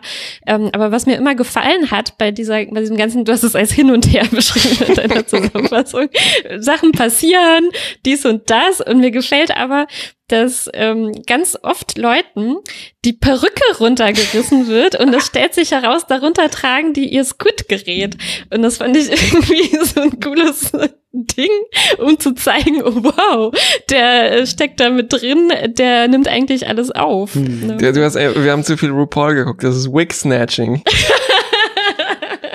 genau. Aber ich muss weiter leider ein bisschen Kritik üben. Nochmal zurück. Nämlich ja, ja, mach das ruhig, weil sonst artet das wieder hier in Begeisterung aus, äh, wie das bei das uns kann ja nicht enden so. Begeisterung über Filme. Nein, das wäre ganz schlimm. Ich finde halt dieses, was ich eben schon sagte, einerseits ganz spannend, dass da so Aspekte, die uns heute auch begegnen, von so einer Ex-Beziehung drinne stecken. Aber wenn ich mir jetzt halt wieder so den großen Plot angucke, dann ist es halt aber auch irgendwie auf dem Niveau von so einem John Hughes 80er Teenie-Schmonzette, wo es halt irgendwie Lemmy, der die ganze Zeit der falschen Frau hinterherrennt, nur um am Ende zu erkennen, dass die wahre Liebe immer direkt hinterm Steuer vor ihm saß. So, das ist so, es ist schon auch ein bisschen platt und ziemlich äh, schnulzig, oder? Wir können ja mal über den Elefanten äh, irgendwo sprechen. Also das mündet ja alles in dieser letzten Szene, wo sie sich dann küssen. Und das war eine der überflüssigsten Szenen, die ich jemals im Kino, glaube ich, gesehen habe. Ich, ich, wollte einfach fragen, wie fandet ihr das? Weil ich habe auch noch so eine Idee zu, oder ne, eigentlich habe ich noch eine Frage zum Plot allgemein. Also erstmal mhm. Kuss. Ja, nein. Entweder oder. Mhm. ja, das wäre halt auch so eine meiner großen Fragen. Mhm. Generell, nicht nur der Kurs, sondern dieser ganze Showdown. Könnte man den abschneiden und dann wäre vielleicht ein besserer Film äh, äh, übrig Ab oder wann? so. Ja, das ist die Frage. Ne? Mhm. Also wir, es ist leider ist nicht okay, nur der Showdown, äh, möchte ich mal ähm, okay. da mit rein. Ich, äh, okay. ich möchte, da, da, möchte ich mal berufen auf, ich habe einen Text gelesen von Dave Schilling, ein schwarzer äh, Rezensent, der sich da mit eben den Rassismusaspekten in dem Film beschäftigt und der den Film da auch scharf kritisierte von wegen, ja, er, er will, aber er kann nicht richtig. So, äh, mhm. so, so, so gut gewollt ist leider irgendwie schlecht gemacht. Mhm. Er kritisiert nämlich dann schon so die, die komplette Figur des Jericho One, des politischen Rappers, mhm. dessen Mord wir dann sehen. Er sagt, das ist von vorne bis hinten eine Abstraktion, der man ansieht, dass sie von weißen Filmemachern gemacht wurde als Ersatz für reale Figuren der 90er. Aber sie scheinen sich kaum Gedanken gemacht zu haben, was sein Aussehen anbelangt und wie seine Musik klingen sollte. Die komplette Figur sein Reinfall. Der, wir hören so einen ganz kurzen Rap, da schreibt er, äh, das erinnert eher an ein Kinderlied über Sklaverei als die Arbeit eines Genies, als die er uns immer verkauft wird. Also es ist halt einfach auch, also rein handwerklich mhm. schlechter Rap, den er da von sich lässt. Mhm. Und diese ganze mhm. Figur ist halt wirklich Klischee, das von weißen Menschen erdacht wurde, um einen Rapper darzustellen. Ähm, jetzt irgendwie noch einen, einen politisch sensitiven Rapper. Und dann geht er weiter darauf ein, dass das Ende dann halt äh, katastrophal ist, nämlich dass, äh, genau. dass am Ende Tom Sizemore, der, der Bösewicht, in seiner obligatorischen Bösewichte-Rede, dass äh, alles irgendwie eine große Polizeiverschwörung gewesen wäre, sich darüber lustig macht, so, dass das halt äh, quasi genau das konterkariert, was auch damals schon los war in den USA, dass eben die Polizei mhm. in der mhm, Tat mhm. halt schwarze Menschen umgebracht hat. Und hier mhm. wird es halt irgendwie abgetan, als ah, das ist doch vollkommen lächerlich, dass ihr glaubt, dass die komplette Polizei daran schuld ist. Ich bin mhm. es ganz alleine. Und dass dann eben der Film so zu dem A Few Bad Apples äh, Kopffilm wird, wo dann am Ende der rechtschaffende Polizeipräsident kommt und die Bösen alle einmal verhaften lässt und es dann in diesem letzten Bild endet, wo dann irgendwie Lemmy und Mace sich in den Armen liegen und knutschen, während hinten so eine multiethnische Horde tanzt und das neue Jahrtausend feiert. Jahrtausend. und sie, sie, sie schreibt sie, sie wälzen sich buchstäblich in Ekstase, was suggerieren soll, dass es einen Weg nach vorne gibt, dass eine gleichberechtigte Koexistenz möglich ist. Und das sind halt das ist dann halt am Ende doch wieder so ein Niveau wie Green Book, dieser Wohlfühlrassismus für Hollywood. Mm, ähm, mm. Es gibt auch so von Lindsay Ellis, einer wirklich großartigen YouTube-Essayistin, Film-Essayistin, die hat mal so, der Lackmustest für einen Film, einen rassismuskritischen Film ist, sagt er, Rassismus ist eine Charaktereigenschaft schlechter Menschen oder stellt er mm. Rassismus als ein systematisches Problem dar? Also was wir jetzt gerade ja als auch ähm, dieses Critical Whiteness äh, in Amerika, diese große Debatte läuft so, dass eben in das System Polizei rassistische äh, Strukturen eingewoben sind. Und der Film versucht lange es so darzustellen, als wäre es ein systematisches Problem, um am Ende dann doch zu sagen, ja, aber es sind ja eigentlich, eigentlich sind es nur die, die mhm. paar schlechten Genau, Menschen. deswegen, mein, deswegen hast du natürlich recht, es durchzieht, durchzieht auf die Art den ganzen Film. Ne, aber du sagst ja auch, das Ende ist katastrophal. Und ich finde, die Frage ist schon interessant, wo könnte man abschneiden, um mhm. das, äh, die Katastrophe zumindest am Ende abzuwenden. Und ich finde, es gibt einen Moment, der vielleicht dafür geeignet wäre. Und zwar Mace mh, mm, kriegt ja dann so den Tipp, äh, sie soll sich an diesen netten alten weißen Polizisten äh, da wenden. Der wird das schon verstehen ne, und ihr helfen und so, als sie da dieses Tape dann in der äh, Hand hat. Und sie geht dann erstmal zu ihm hin und äh, nichts passiert. Ne? er sagt, nee, sorry, er sagt gar nichts und schickt sie einfach nur weg. Und ich dachte, ah ja, klar, ne, ja, logisch, ne, interessiert ihn nicht und Ende.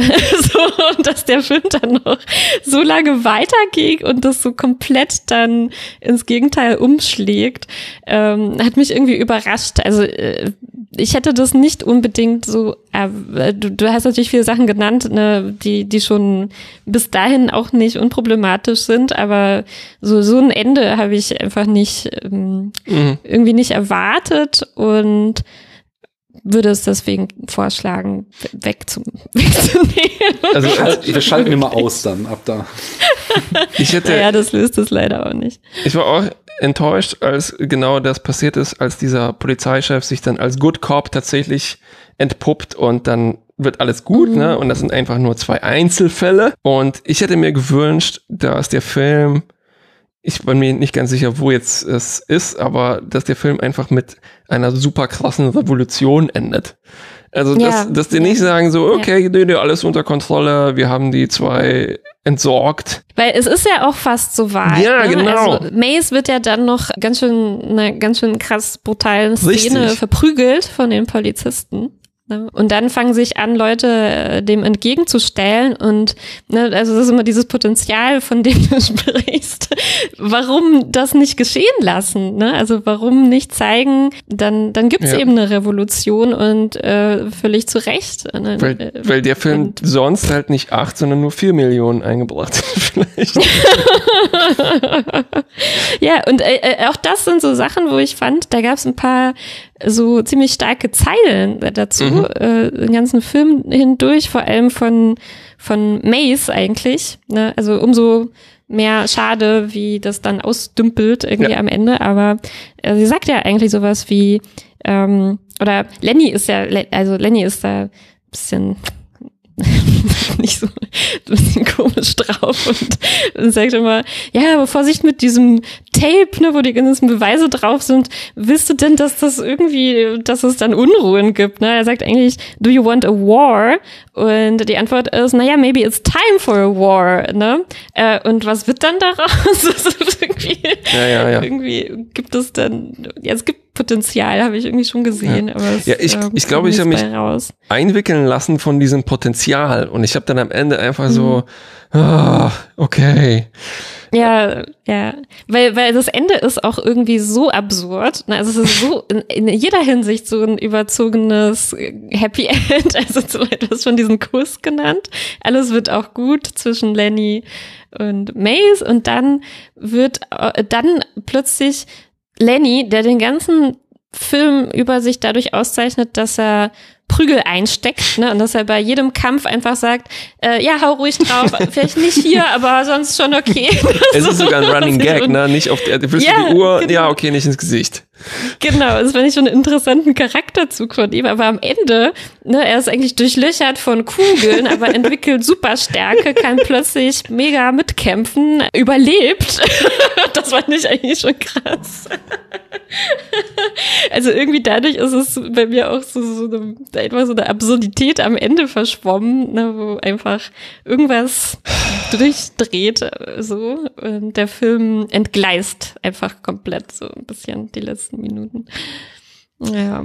Blöd. Lass uns mal, ich möchte euch da nicht abwürgen, wenn ihr da noch was zu hast zu diesem Aspekt, sonst würde ich den anderen großen, nämlich die Science-Fiction-Elemente, ähm, insbesondere die Virtual Reality-Darstellung, da würde ich nochmal drauf eingehen. Also, äh, wie sie dargestellt wird, haben wir schon gesagt, so, aber ähm, jetzt eben in dem, worum geht's wirklich, Aspekt halt so, so, wofür steht das? Ähm, weil das finde ich ganz spannend. Zwei Dinge, also dieses, was ich ganz am Anfang schon mal sagte, dass der Film immer so Zukunftsaussagen trifft, die, mit denen er so haarscharf vorbeischießt, aber die dann auf andere Art und Weise wieder äh, Realität geworden sind. Er ist ja nicht der Einzige, sondern es gab eine, äh, gerade auch in den 90ern, einen Haufen von Filme, die äh, die großen Durchbruchs von VR äh, prophezeit haben, der bis heute nicht gekommen ist, außer irgendwie ein paar äh, PlayStation-Spieler äh, ist das irgendwie noch immer nicht die großen Horden, dass wir uns alle äh, Ich einstöpseln. bin dieser Playstation. ja, ja, ich, ich. Macht es gerne, aber es ist jetzt nicht so, dass du den ganzen Tag nur, äh, wie war es jetzt, äh, verkabelt bist und äh, nur. Ja, nur komischerweise nicht. Ich warte eigentlich auch noch. Drauf. ey, sobald dieses Excel VR von Zuckerberg kommt, äh, geht's los. Entschuldigung. ähm, ich muss sagen, diese, es, ist, es war doch diese Präsentation, diese Weird mit der Familie, die war ja, oh nein, oh Gott. Anyway, äh, nein, nein, im Grunde ist er aber ja trotzdem wahr geworden mit Smartphones. Also äh, dieses, äh, der Film hat ja auch so eine, so ein bisschen Janusköpfig. Auf der einen Seite eine sehr pessimistische Sicht darauf, dass er es halt mit Drogen gleichsetzt, so wie wir halt heute die Rede von den Sm äh, Smombies haben, so. Auf der anderen Seite er ja aber auch so eine Selbstermächtigungsgeschichte erzählt, eben, dass diese Möglichkeit, Video steht immer zur Verfügung dafür, äh, da, dann eben doch dazu führt, dass hier ein gesellschaftsverändernder Aspekt in der Technologie drinne steckt, was wir ja auch wieder mit Smartphones erleben, die eben so Sachen wie Black Lives Matter ermöglicht haben, weil wir halt jetzt nicht nur ein Video wie bei den Rodney King Riots in, in 1992 in, in der LA haben, sondern wir haben halt sehr, sehr viele Videos, in denen wir mhm. Polizeigewalt sehen können, was halt Smartphones ermöglicht haben. Und darin finde ich den Film einfach spannend, dass er diese diese Dualität aufmacht, dass es halt der Technik nicht erst, dass er sie nicht vollkommen verteufelt und sie nicht vollkommen gut heißt, was ja oft äh, Science-Fiction-Filme machen, dass sie sich so auf eine Seite schlagen, sondern dass er hier eben äh, so, so beide Aspekte beleuchtet. Das fand ich einfach sehr, sehr spannend. Mhm. Und fast schon gruselig, wie mhm. realitätsnah das ist. Ja. Ich habe mich jetzt bei dieser Frage äh, vor allem äh, gefragt, und deshalb frage ich euch jetzt, wieso ist es unbedingt VR? Also wäre der Film nicht auch möglich einfach mhm. nur mit Smartphones, sagen wir zum Beispiel, mit Videokameras.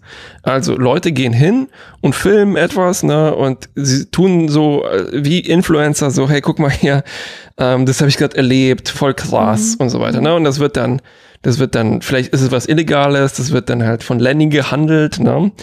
Und dann nimmt halt zufällig eine von diesen InfluencerInnen dann halt eben diese Jericho-Szene äh, auf. Und ich habe versucht herauszufinden, ob es etwas Zwingendes gibt, was, also wo das VR-Dings tatsächlich produktiv mhm. ist. Oder ob es einfach nur so ist, ach, Mitte der 90er, das ist irgendwie wahrscheinlich seit fünf Jahren irgendwie hatte jemand mal die Idee, wir schnallen uns Monitore vors Gesicht und wahrscheinlich war das in der Science Fiction auch schon viel älter halt, ne? also Erinnerungen aufzeichnen, abspielen. Und das ist jetzt einfach das Medium, was wir hier nehmen äh, unabhängig davon. Es war auf jeden Fall Zeitgeist. Ich meine, es gibt so einen, oh, ich weiß nicht mehr, wie der heißt, so einen schlechten Michael Crichton-Roman, wo es auch mhm. irgendwie so ein Sex-Thriller, wo die Leute aber auch die ganze Zeit mit VR rumrennen. Und äh, die, mit Michael Douglas dann, die Ja, genau, Versuchung? der wurde verfilmt. Genau. Fatale Versuchung oder sowas? Äh, irgend sowas. Aber jedenfalls, das basiert auch auf Michael Crichton-Buch, wo, wo halt auch VR große Rolle spielt. Und dann gab es auch diese U-Boot-Serie, wo die auch die ganze Zeit auf der Brücke stehen und Sequest.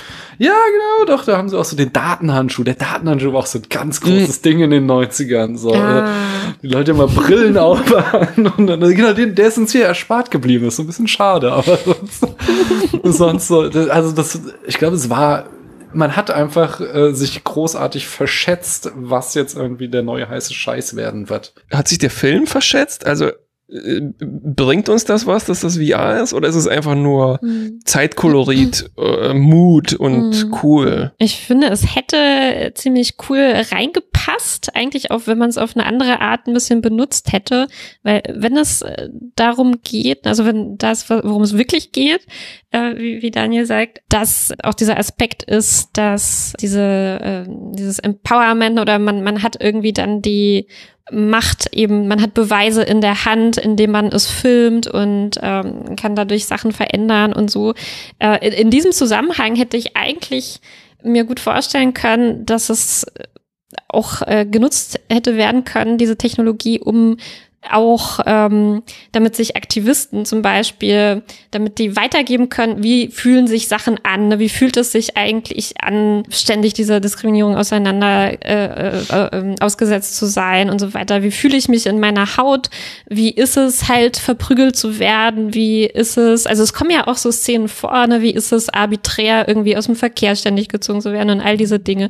Und ähm, das dafür wird aber die Technologie hier nicht so genutzt. Ne? Also die ist irgendwie, einfach dieser da. Aspekt kommt nicht vor. Die ist einfach da und ich finde, wofür sie im Film genutzt wird, äh, geht dann tatsächlich auch eher in die Richtung, äh, die du gerade beschrieben hast, äh, so Sex-Thriller. Ne? Also ich habe das Gefühl, wahrscheinlich James Cameron, weiß ich nicht, James, jemand, der diesen Film James Cameron, war. der alte Rule 34-Fan, ne? der sagt einfach, alles, was existiert, wird für Porno verwendet werden. Obwohl es ja, natürlich ja. auch Momente gibt, wo, wo, wo, die, wo das Potenzial wieder da ist. Also diese eine Szene, mhm. wo ein Typ wieder erleben kann, wie es ist, Beine zu haben. Ne? Und ja, genau. Ich, ich, das ist spannend. Ne? Was du erwähnt hast, ist, glaube ich, genau der Schlüssel, den mir, der mir gefehlt hat. Weil ich habe mir auch dann irgendwann so als Lösung aus diesem Dilemma notiert. Das tut so, als ob es objektiv ist, wie Video, ne, Fotografie, das gleiche mediale Problem seit 100 Jahren. Mhm. Aber es ist dann gleichzeitig auch ultra emotional. Und zwar noch emotionaler als Foto. Video war dann, sagen wir mal, noch emotionaler, aber das ist jetzt das eins zu eins. Du, na, du, du, mhm. wir wissen nicht unbedingt, welche Sinne es jetzt nachmacht, ob es zum Beispiel auch jetzt die Glückshormone irgendwie beeinflusst, ne? Oder also wenn es jetzt mhm. nur die Ästhetik ist, deine Wahrnehmung, dann, dann triggert es dann die gleichen Hormone, aber es ist dann äh, emotional wesentlich näher dran. Mhm. Und genau sowas hätte sein können. Stattdessen haben wir halt nur diese schreckliche Gewaltszene mit diesem Feedback, ne, wo, wo mhm. äh, Sizemore äh, ähm, seinem Opfer dann seinen Blick aufsetzt, um da nochmal was krasseres auf, also als sozusagen noch eine, mhm. ein bisschen, als ob ja. ein Spiegel daneben stehen würde eigentlich, ne? Genau, genau. Und das ist halt, da hatte ich das Gefühl, das, das brauchen wir ja für die Geschichte, also für keine der Geschichten, die erzählt wird, müssen wir uns das jetzt angucken, äh, zumindest. Und da hatte ich das Gefühl, es driftet so ein bisschen ab in halt so, wow, krasse, ultra perverso Zukunft, was da alles äh, möglich ist und so. Und gerade weil der Rest des Films schon irgendwie so flippy, floppy, äh, bisschen lustig ist, wenn ich das mal so ausdrücken kann. Zu großen Teilen. Irgendwie. Darf ich da noch eine kleine extra Runde drehen? Ähm, dann würde ich da gerne nämlich gleich auch noch auf diesen Aspekt, so diese verschiedene Darstellung von von Frauen kommen. Aber mhm. ähm, ich glaube, so, so, wir dürfen auch nicht den Fehler machen, den jetzt aus so einer 2021er Brille zu gucken. Denn ähm, ich finde wir, schon, dass wir den Fehler machen. Nein, äh, nein, in, in Bezug auf nur in Bezug auf die Technik meine ich jetzt, ja. weil Mitte der 90er, das sind so zwei Fehleinnahmen, wo der Film nicht alleine geht, sondern das erste ist, dass niemand mit dem Internet gerechnet hat. Also ihr habt da auch oft genug drüber gedacht, wenn für jeden Brief in Voyager ein ein Pad abreicht wird. Und nee, sagen, wir fanden das gut aus ja, okay, okay, okay. Lenny wäre arbeitslos geworden, willst du damit sagen? ähm, oder auch so, keine Ahnung, in David Foster Wallace Unendlicher Spaß, dieses äh, komplette Buch basiert darauf, dass er halt überhaupt kein, also äh, diese komplette äh, Dystopie des Buchs äh, baut halt auf Fernsehen auf, weil er sich auch nicht vor, also was er da beschreibt, könnte man komplett heutzutage mit Internet nochmal neu schreiben, weil er einfach nicht Mitte der 90er okay. auf dem Plan hatte, dass äh, jetzt, äh, dass sowas kommen wird, wie das Internet, was halt unsere Welt komplett umwälzen wird. Die zweite, also das, woran ja VR immer noch krankt ist, dass einerseits die Geräte immer noch so schwer sind, dass ich sie nicht immer mit mir rumtragen kann und äh, dass wir halt immer noch ein Problem mit der Auflösung haben. Das ist halt es nicht schaffen, das äh, mit ja so klein zu kriegen und gleichzeitig irgendwie noch wenigstens HD oder am besten willst du es ja 4K oder so haben, so dass du nicht irgendwie nach kurzer Zeit Kopfschmerzen kriegst. Und dieses, dieses, das war halt, äh, hier sieht man ja auch, ist, wie, wie ihr schon sagte, es sieht halt aus wie so ein Kopfmassageding. Es ist halt super klein, das, und das haben halt die meisten gedacht, wir kriegen das hin in kürzester Zeit, dass wir VR, dass es halt leicht wird. Und also wenn es wäre, dann wäre es ja auch viel geiler als ein Smartphone, weil wenn man jetzt in den 90ern erzählt hätte, ja, du wirst mal ein 7 Zoll Display mit dir rumgucken, tragen, auf denen du Filme guckst, dann würden sie dann so, wieso? Ich habe doch einen 20 Zoll Fernseher, meine fünf Filme, die kann ich doch auf dem gucken. Und dass du halt auf deinem 7 Zoll Fernseher einfach Milliarden Filme gucken kannst, das konnten sie sich halt nicht vorstellen, weil es halt kein Internet gab. Und diese beiden Fehleinschätzungen, die führen mhm. halt bei sehr, sehr vielen Science-Fiction-Filmen aus der Zeit einfach dazu, dass das für die schon so äh, quasi ein gutes Mittel ist, um die Geschichte zu erzählen, weil sie halt einfach nicht äh, noch quasi so unschuldig sind, nicht wissen, was wirklich kurz danach passiert ist und dass mhm. sich dann mhm. die, die Welt einfach anders abgebogen ist. Aber findest du denn, äh, also um nochmal auf Kubas Frage zurückzukommen, dass das hier so gemacht wird? Also, äh, dass es wirklich einen Grund gibt, aus der Geschichte heraus jetzt diese Technologie in den Film mit reinzunehmen? Oder ist, steht das eher so nebeneinander? Wir haben einmal diesen politische Geschichte und einmal diese Squid-Technologie und wir erzählen jetzt ein bisschen was davon, ein bisschen was davon, aber es fügt sich nicht so Ne, das Ding, ja, also ja, ich sehe, dass da zwei Geschichten parallel erzählt werden und das ist auch, finde ich, so ein bisschen das Problem, dass der Film mir oft mehr interessiert zu sein scheint an dieser Squid-Technologie als an irgendwie den Menschen, die, die, wie die damit umgehen. Das, das scheint so ein narratives Problem zu sein, aber auch hier wieder der, der Dreh- und Angelpunkt dieser Szene des Mordes, des Polizeimordes, der gefilmt wurde, der wäre halt 1994 mit so Videokameras nicht möglich gewesen, wenn da jemand so gestanden hätte und diese Videokamera da auf die Polizisten gehalten, so, Moment, was machst du da? Und von daher, mm, das war für 95 halt ein fettes Ah, okay, also du meinst, mein, ah, jetzt Dadurch, ich, dass es halt, ja. dass es halt so versteckt mm. ist, in dem Film konzipiert wird. Ähm, mm. Und sie konnten halt nicht ahnen, dass heutzutage halt Kameras so winzig sind so und man sie so sind. verstecken kann. Und okay. das meine ich halt. Das war halt eine Fehleinschätzung, ja, ja, aber es ist schon, finde ich, ein Science-Fiction-Vehikel, was die Geschichte trägt. Mhm. Mhm. Also, dass eher der Kern, der genutzt wird für die Geschichte, das ist, dass es so quasi unsichtbar mhm. ähm, getragen werden kann ähm, und so ein verstecktes Aufnahmegerät mhm. gibt sozusagen. Also das macht zumindest so den Science-Fiction-Aspekt, mhm. den spannenden für mich daran aus, würde ich mhm. sagen.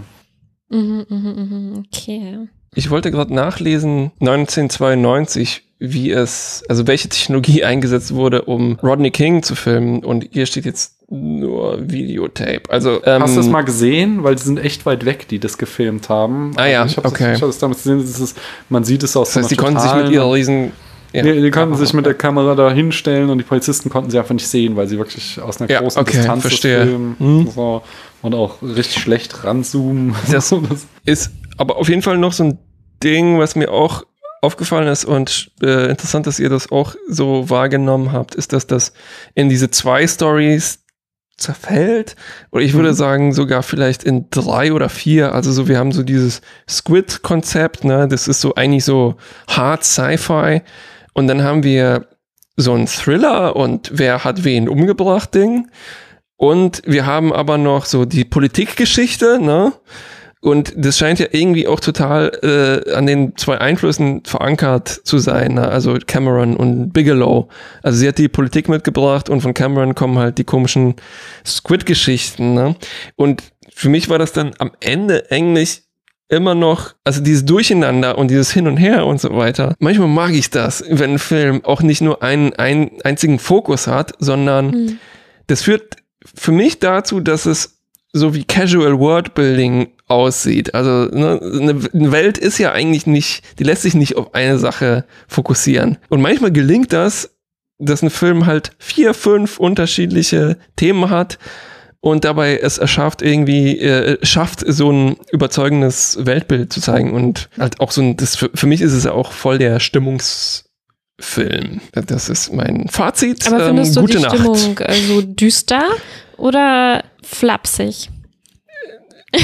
Düster oder flapsig? Das, das, ja, weil man hat so diesen Lenny, ne, der halt so Kleinkrimineller ist im Prinzip. Das, ich finde und das halt total so Abenteuer erlebt. Ich finde ihn total realistisch flapsig in einer düsteren Welt.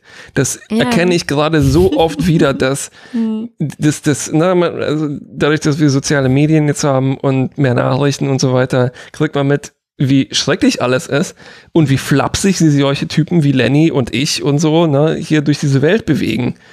Und, mhm. na, und dann, dann holt er sich einfach ein äh, rot-weiß-blaues Eis aus dem Kühlschrank, während er halt im Fernsehen halt einen Mord an ähm, Schwarzen mhm. beobachtet. Ne? Und mhm. für, für, für die Leute ist die Welt in Ordnung. Also das heißt, äh, da war der Film auch noch irgendwie auf einer guten Spur. Mir ist es jetzt so einigermaßen mhm. peinlich, das äh, jetzt im Nachhinein festzustellen, so, oh Mann, der am Ende hat er sich ganz schön hier verraten, dieser Film. Ich glaube, was halt, also du, ich glaube, Daniel hat ja ganz am Anfang irgendwie gefragt, ist, äh, ist es Science Fiction oder mhm. du hast verschiedene Genres genannt, in die man das äh, packen mhm. könnte. Das deutet ja eigentlich auch schon an, dass es diese verschiedenen Geschichten eigentlich dann darin gibt, die mhm. Romanze und den Thriller und äh, so weiter. Äh, es ist ja diese, äh, was eigentlich auch ziemlich selten ist, glaube ich, ähm, so diese Art von Near Future Science Fiction. Also es ist wirklich, dass man nur ein paar Jahre vorausdenkt und nicht jetzt tausend Jahre ähm, oder mehr oder ein paar hundert Jahre. Und ähm, ich glaube, was da dann immer noch mit drinsteckt, ist, was wenn es jetzt doch in die Richtung gehen würde. Ne? Also man kann sich ja jetzt noch einigermaßen gut einfühlen in diese, diese Welt, die uns da gezeigt wird. Und ähm, wie würde man den Squid nutzen? Ne? Also ist es, also ich finde das halt immer spannend, wenn ein Film in einem diese Frage, ähm, diese Verstörung auslöst. Ne? Äh, Wäre ich dann halt der Lenny, so wie du das gerade gesagt hast?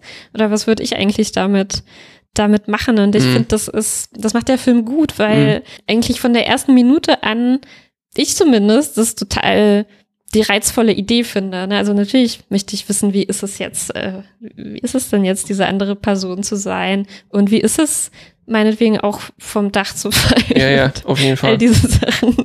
ne? Und ähm, würde ich mal hier als ähm, als Plus vermerken. Würde ich, würde ich meine alten Home-Videos löschen, nachdem ja. ich mich getrennt genau. habe von jemand. So, genau.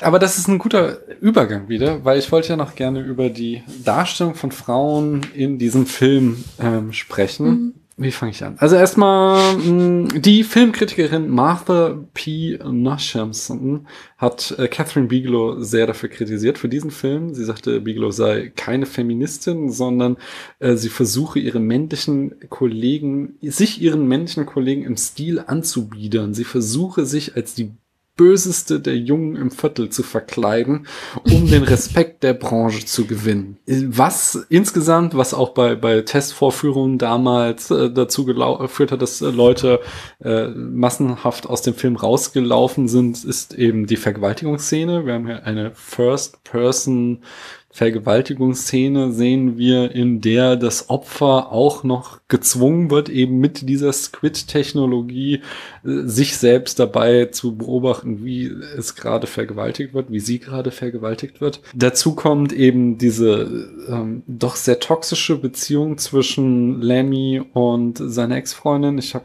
den Namen gerade schon vergessen. Ja, ähm, also Faith. Ähm, Faith, genau. Ähm, er, er belästigt sie, also sie sagt immer wieder, dass sie keinen Kontakt haben will. Er belästigt sie, er bevormundet sie, er ist so, so patronizing. Wir haben schon gesagt, er guckt sich auch hier übergriffig alte Videos von ihr ab.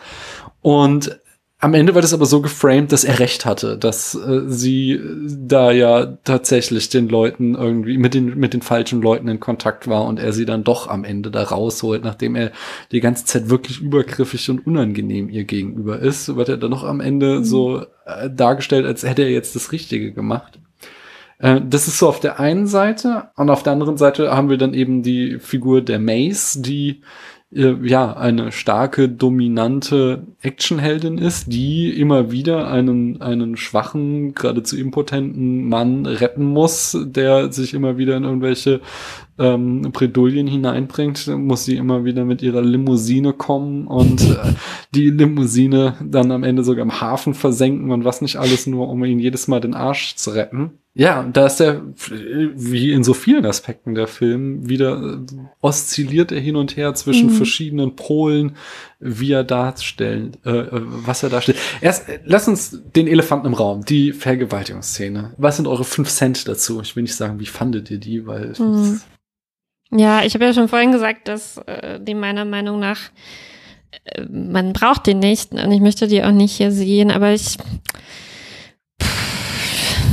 ja, aber ich finde es auch schwer, das jetzt zu so auf die Art zu so einem Vorwurf zu formulieren, weil es kann eben auch wichtig sein, gerade wenn eine Frau einen Film macht ähm, und sogar wenn der Film nicht super ernst sonst ist und super dramatisch, trotzdem kann es wichtig sein, auch mal zu zeigen, auch mal Brutalität zu zeigen ne? und wie, wie schrecklich und brutal Dinge sind, die Frauen halt erleben. Und ähm, von daher ist das halt super schwer zu bewerten, finde ich. Und ich habe auch einige Filme gesehen von Frauen, die, also ja, oh, finde ich eine schwierige Frage, ob man dann, also die, was, was du erwähnt hast, dass man sich dann anbiedert den männlichen Kollegen und das irgendwie versucht nachzuahmen. Also man kann das halt auch so sehen, dass man sich das aneignet. Ne? Und ich möchte jetzt auch was in diesem Genre machen und ich mache das so, wie, wie ich das äh, für richtig halte. Ne? Und ich zeig halt, was ich da daran wichtig finde und so. Und ähm, ach, das ist so echt schwierige, eine echt schwierige Frage. Aber ich glaube, meine kurze Antwort wäre, hätte nicht sein, also in diesem Film hätte diese Szene nicht drin sein müssen. Ja. Ähm, meine kurze Antwort ist, dass ich, glaube ich, jetzt Catherine Bigelow nicht vorschreiben würde, wie sie Hm. ihren Film zu machen hat. Ja. Ähm, beziehungsweise ich finde, in dem Fall ist es, glaube ich, eine zumindest interessante Entscheidung. Und ich könnte mich jetzt noch so am Text versuchen zu orientieren, indem diese äh, ziemlich krasse Szene immerhin, also so, ne, äh, er speist das Feedback wieder zurück. Ich habe ja schon vorher gesagt, dass das wie ist, also so, als ob man einen Spiegel hinstellt, dass das Opfer sich nochmal selber sehen muss, ne? Und mir ging es so, dass, also man könnte das so auslegen, äh, dass man, dass das auch eine, oh Gott, äh, metaphorische Spiegelszene ist, dass das dem Publikum klar machen soll, so guck mal, was ihr dann anguckt gerade ist etwas auch mit nachvollziehen, so wie das jetzt hier in dieser Szene gezwungen wird nachzuvollziehen. Ich bin mir nicht sicher, ob das das hergibt, aber so, ich, so eine doppelte Spiegelung habe ich da vielleicht drin sehen können, aber mh, Also ich finde äh, erstmal ein sehr guter Aspekt. Äh, ich finde diesen Vorwurf äh, auch hanebüchend, dass äh, Bigelow wegen dieses Films keine Feministin sei, denn äh, also irgendwie einer Frau vorzuschreiben, äh, die Art von Filme musst du machen, äh, ist irgendwie jetzt äh, und eben die Wahlfreiheit zu nehmen, das finde ich halt wieder jetzt nicht sonderlich feministisch irgendwie eine nicht sonderlich feministische Position, sofern ich da als weißer alter Cis-Mann was zu sagen habe überhaupt. Aber zu dieser Vergewaltigungsszene habe ich verschiedene Gedanken. Der erste ist, erstmal so rein inszenatorisch ist es interessant, weil sie macht Sachen gut und macht Sachen schlecht. Äh, gut ist erstmal, dass sie die Szene in keinster Weise erotisch darstellen. Das ist oft ein Fehler, ein katastrophaler, dass Vergewaltigungsszenen aus Sicht des Täters dargestellt werden und dann noch so einen erotischen Aspekt da in irgendeiner Form reinbringen. Das macht ja Bigelow halt gar nicht, sondern es wird von vornherein als was Schreckliches geframed. Das ist das an, also was man auch, wie Vergewaltigungsszenen auch oft schlecht sind, ist dann eben, dass sie aus der Sicht des Täters geschildert werden und eben damit das Opfer auch von der Kamera degradiert wird. Das geschieht hier zwar auch, aber ja nochmal als mit diesem doppelten Dreh, dass das geschieht, um und dadurch es wieder zur Sicht des Opfers wird, weil sie ja genau das jetzt zu sehen bekommt, was wir sehen. Und damit dieser Aspekt, den du ansprichst, eben auch noch, wir als Publikum bekommen halt den Spiegel vorgehalten. Du bist hier gerade der Voyeur, der sich das anschaut. Du bist, äh, so wie jetzt hier der Täter das macht, bist du eben im, im ganzen Thriller die, die Person, die außen steht und sich an äh, den Bildern, die ich dir zeige, quasi ergötze, wird da nochmal so, so eine Metaebene reingeschraubt. Ich finde es trotzdem nicht, ich finde es trotzdem problematisch und nicht, nicht äh, gut jetzt irgendwie, weil dann wieder auch so, es gibt so fünf, sechs Standard, weniger drei, zwei, drei Standard-Tropes, wofür Vergewaltigungen in Filmen eingesetzt werden. Und das ist, läuft entweder meistens auf eine Selbstermächtigungs im Sinne von Rape and Revenge Geschichte heraus oder auf so eine, guck mal, wie schlimm alles ist. Und das ist so, auch hier wieder, dass die Vergewaltigung als narratives Mittel für den absoluten Tiefpunkt, das ist das Schlimmste, was du machen kannst, gezeigt wird, ähm, womit ich nicht relativieren will, wie unglaublich schlimm Vergewaltigungen sind, nur äh, das weiß ich halt auch, das muss ich nicht sehen. So, das ist, äh, das finde ich halt einfach dann so, äh, äh, ja, moralisch nicht gut, wenn mir das gezeigt wird. Man hätte da jetzt noch was, und da kommen wir wieder zu diesem, was, was du schon den ganzen Abend rufst, Kuba. Man hätte da was draus machen können, äh, im Sinne von Potenzial, wenn der Film eben an dem Schicksal der Frau wirklich interessiert gewesen wäre, aber er bleibt letztlich dann wieder auf dieser Ebene, dass er an der Technik interessiert ist. So, oh, wie jetzt die doch wieder verwendet wird Mhm. und doppelt äh, eingesetzt wird. Und das, ja, und damit scheitert für mich die Szene, so dass ich auch gesagt hätte, äh, auch sage, sie hat eigentlich nichts in dem Film verloren, sondern die Mhm. wesentlich mächtigere Szene ist eben die, wie wir den Mord beobachten. Und diese Szene ist nur nochmal, um zu zeigen, wie abgrundtief, abgründig diese Technik ist. Und das finde ich, hätte auch ohne die Szene raus, Mhm. wäre auch ohne die Szene rausgekommen. Mhm. Ja, was man, was, was, was mich auch gewundert hat, ist, die Leute, die verschiedenen Protagonistinnen gucken sich das ja dann an, ne? Also nicht nur Lenny, sondern auch Mace, die bis dato noch nie äh, sich so eine Experience irgendwie reingezogen hat, wie sagen die das ähm, erlebt hat, nacherlebt hat. Gucken reicht ja nicht das Wort, ne? Also miterlebt hat. Und da hätte ich irgendwie erwartet, ne, an dem Punkt, ähm, selbst wenn das jetzt vielleicht Actionfilm ist oder so und da nicht unbedingt viel Zeit jetzt dafür wäre, aber ich hätte schon erwartet, dass da noch ein bisschen mehr dazu kommt, was das nun jetzt mit diesen Leuten gemacht hat. Ne? Also es ist, wir kriegen schon den Eindruck, okay, Lenny sieht sowas wahrscheinlich nicht zum ersten Mal, ne? er findet es schrecklich und lehnt es ab, aber er ist jetzt nicht wahnsinnig erschüttert. Aber, aber jemand, der der halt noch überhaupt keine Erfahrung mit dieser Art von Medium hat, ne? also was wie, und, und dann sowas, sowas, dass, dass das nicht noch ein, irgendwie vorkommt ne? oder irgendwas damit gemacht wird, äh, mhm. fand ich irgendwie überraschend. Also ich, da, ich hätte, ich hätte eigentlich gedacht, äh, dass es zumindest auf die Weise nochmal irgendwie thematisiert oder aufgearbeitet wird auf eine Art, weil warum lässt man das sonst Maze angucken? Ne? Ich dachte, das hätte den Zweck, um das dann nochmal einzuordnen oder irgendwie was äh, zu tun, aber kam einfach irgendwie gar nichts hm. mehr dazu. Ja. Okay, tschüss. On this happy note. Bevor ich das sage, frage ich doch lieber nochmal, ähm, habt ihr noch inhaltlich irgendwas, was euch noch auf dem Herzen brennt, über das wir noch reden sollten? Ja, ich wollte vielleicht noch zu dieser äh, Frauenfrage, die du aufgeworfen hast, sagen, ja. dass grundsätzlich eigentlich na, also es ist ja so eine ziemlich niedrige Schwelle, die ich ansetze, aber grundsätzlich finde ich es schon positiv, wenn man irgendwie sagen kann, okay, wir haben hier eine Frau, die so dargestellt wird, eine, die so dargestellt wird und eine, die so dargestellt wird, mhm. ähm, weil das halt nicht sehr oft der Fall ist, dass man mehrere äh, Frauenrollen hat, die überhaupt irgendwie mehrmals was sagen, ne, und irgendwie. Überhaupt mehrere Frauenrollen in so einem Film. Da sind, ne, also ja. das, das ähm, Paradebeispiel für mich ist eigentlich immer, jetzt im, im Genre ungefähr Actionfilm zu bleiben, Fury Road, ne, wo man eigentlich überhaupt nicht, egal, selbst wenn da eine Frau dabei ist, ne, die, wo man sagen könnte, okay, die entspricht jetzt dem Klischee von so und so, so einer Frau äh, oder was auch immer, das das, das ist dann gar kein Kritikpunkt mehr, wenn du dann halt elf, zwölf weitere hast, die einfach unterschiedlich sind. Und äh, ich finde, das würde ich hier dem Film auch nochmal zugute halten. Also auch wenn diese zum Beispiel Juliette Lewis-Figur irgendeinem Stereotyp entspricht, wir haben zumindest mehrere Mace. Frauenrollen. Wir haben zumindest Mace dabei ne, oder Iris. Ähm. Iris, ja, richtig. Ja, ja. ja. Also immerhin ist mein Fazit hier zu diesem Thema. Ich habe eben nochmal gegoogelt, er besteht auch den Bechtel-Test. Also diesen.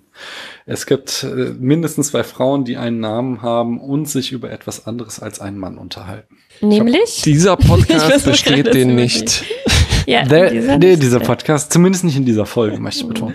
Uh, there's one character, Mace, who is awesome, a moored car driver, and who pulls the main character out of all of sorts of scrapes. Unfortunately, almost of the other female characters are prostitutes and talk only to the men. The uh, sole reason this qualifies is that Mace tells her sister Cecilia, "Get in the car now." oh, and there's a nameless uh, female thug who delivers a few uh, thou guy lines to hm. Mace. Ja, stimmt, ja, im Kampf. Diese, diese Matrix-Gang. Ne? Ja, ja. Aber stimmt, Juliette Lewis und äh, Angela Bassett begegnen sich ja nicht glaube ich. Hm.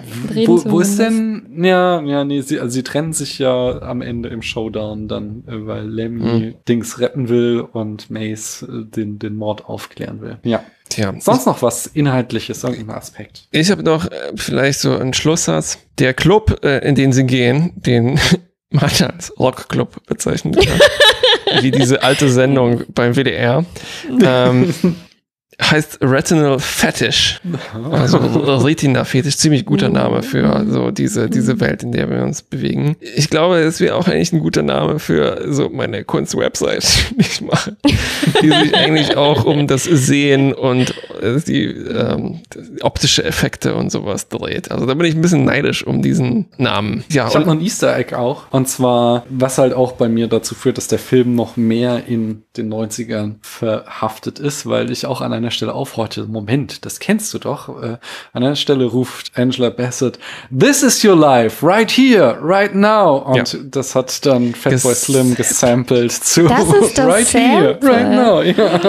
Ja. und, äh, aber als sie das rief, dachte ich so, Moment mal. und dann habe ich gegoogelt und ja, es ist genau dieses ja. Sample hat er verwendet. Ach, interessant. Was ist für mich ein bisschen in den 90ern verhaftet, um nochmal weiterzumachen, äh, ist, dass dieses Point of View Ding äh, mich so stark an das eine Prodigy-Video ja. erinnert. Oh, ähm, ja, Smack genau. My Bitch Up ja. ist es, glaube ich, ne, wo du dann, was dann halt auch so, also ähm, was zum Voll. Beispiel auch mit ja. Spiegeln spielt, ne? weil am Ende mhm. merkst du erst von dem Clip, uch, das war ja die ganze Zeit eine Frau, während wahrscheinlich die meisten äh, gedacht hätten, das ist irgendwie ein Typ, der da ja, ja, alles Mögliche erlebt und ähm, und äh, deswegen ist mir auch äh, eigentlich wie euch auch in dem Film hin und wieder aufgefallen, wenn es einen Spiegel gab, zum Beispiel auch, als wir erfahren, wer ist jetzt der Killer, ne? Und du weißt es die ganze Zeit nicht, weil es Ego-Perspektive ist. Und erst als er an dem Spiegel vorbeiläuft, siehst du dann, ah, das mhm. war, soll ich es verraten? Haben wir eigentlich verraten, wer der Killer ist? Oder haben wir noch es gibt nicht so viele Figuren. Außerdem, genau. ich meine, man sieht es schon an der Frisur, oder? also wisst ihr was, ich habe bis zum Ende nicht gewusst, wer. Oh, okay. ich auch nicht. Bis zur Auflösung, meine ich. Am Ende wusste ich schon. Ja, am Ende wusste ich es auch. Ja. Obwohl er die Snatch, snatchableste Perücke aufhat. Tom Size. Eben, ja, du sagst es ja, man hätte es an den Haaren erkennen müssen. Da muss doch noch was versteckt sein. Ah, ja.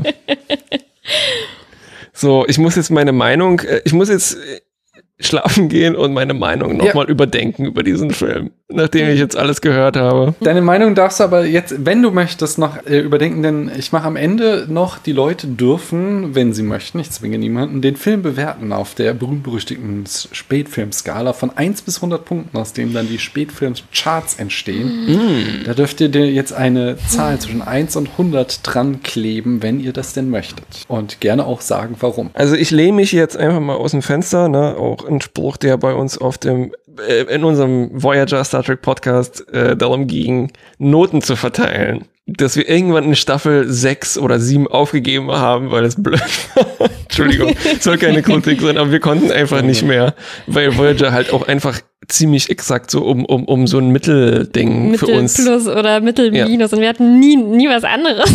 Während du hier wahrscheinlich ein bisschen mehr Abwechslung hast, was deine Richtig. Filme angeht. Und jedenfalls hatten wir genau auch immer diesen Punkt, wo wir dann eine Stunde diskutiert haben, ne? Und wo sich meine Meinung dann wahrscheinlich auch zwei, dreimal geändert hatte, nachdem ich die Punkte von Martha gehört habe. Und dann musste ich mich am Ende immer so, jetzt lehne ich mich immer aus dem Fenster und sage, ich finde das jetzt gut oder schlecht und in der Erwartung, dass Martha ihre Hände über dem Kopf zusammenschlägt. Und deshalb würde ich sagen, der Film kriegt von mir immer noch und trotz allem eine 90 Punkte Wertung. Martha schlägt gerade ihre Hände. Ja, genau. Nein, ich habe nur oh, gesagt. wow. Wie viele Punkte kriegt er denn von dir, Martha? Ja, ich glaube, von mir kriegt er 79 Punkte. Mm, gute Zahl.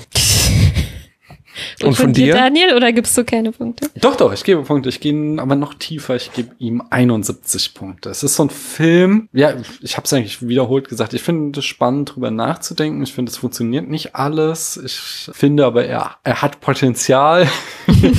ich könnte mir auch durchaus, also gerade weil so viel passiert und so viele Aspekte drin sind, kann ich mir halt auch gut vorstellen, den zukünftig nochmal wieder zu gucken und mhm. dann vielleicht auch wieder ganz andere Aspekte darin zu sehen Ähm, Mhm. Von daher, es war auch nicht, dass ich mich irgendwann mal gequält habe, sondern ich habe den Film geguckt und fand ihn halt auch durchaus kurzweilig, so im Sinne von, ähm, es war jetzt keine Hausaufgabe, jetzt kein, kein, kein Pflichtprogramm für Mhm. den Podcast, sondern ich habe den durchaus gern gesehen. Ich, ich habe mich voll gefreut übrigens. Ich wollte ähm, den schon seit Jahren wieder schauen und das äh, Schön. war dann ein guter Grund und äh, Martha hat ihn dankenswerterweise organisiert, weil er ist schwer legal zu sehen. Auf dem, äh, im, im Untergrund Schwarzmarkt in dieser dystopischen Stadt. Und ich ich habe ihn auch in, in, in VR gesehen. Also ich war da in einem Helm und da war nur eine winzig kleine Leinwand ganz weit weg. Und äh, ich habe es dir auf so einer kleinen CD gegeben. Auf einer Minidisc. Wenn- Wollte ich gerade sagen, wenn man noch auf physische Datenträger zugreift, dann ist er gar nicht so schwer, sondern da gibt's schon relativ gut erschwingliche Ja. Blu-Rays. Ja, wir waren ehrlich gesagt einfach nur ein wenig äh, spät äh, dran und äh, war dann schwer an den physischen Datenträger rechtzeitig noch Ja, ja, ja. Außerdem leben wir nicht in der Vergangenheit. Hallo. Wer benutzt das schon? Ich habe ohne Scheiß, also jetzt mal noch kleine Abschweifung. Ich habe irgendwann, also ich hatte diesen Mini-Disc-Player, hatte ich äh, einfach noch anderthalb Jahrzehnte hier rumstehen und hatte nie irgendwas mitgemacht und habe dann irgendwann den für 10 Euro auf äh, eBay Kleinanzeigen irgendwie dann noch mit so einem Stapel vielleicht 20 Minidiscs oder so gestellt. Ich bin überrannt worden. Mir haben Leute auf andere eBay Kleinanzeigen geschrieben, äh, du Idiot, was gibst du so viel? Das ist viel, viel mehr wert. Ich, ja, ob es jetzt hier verstaubt, ist mir doch egal, ich will's nur loswerden, so.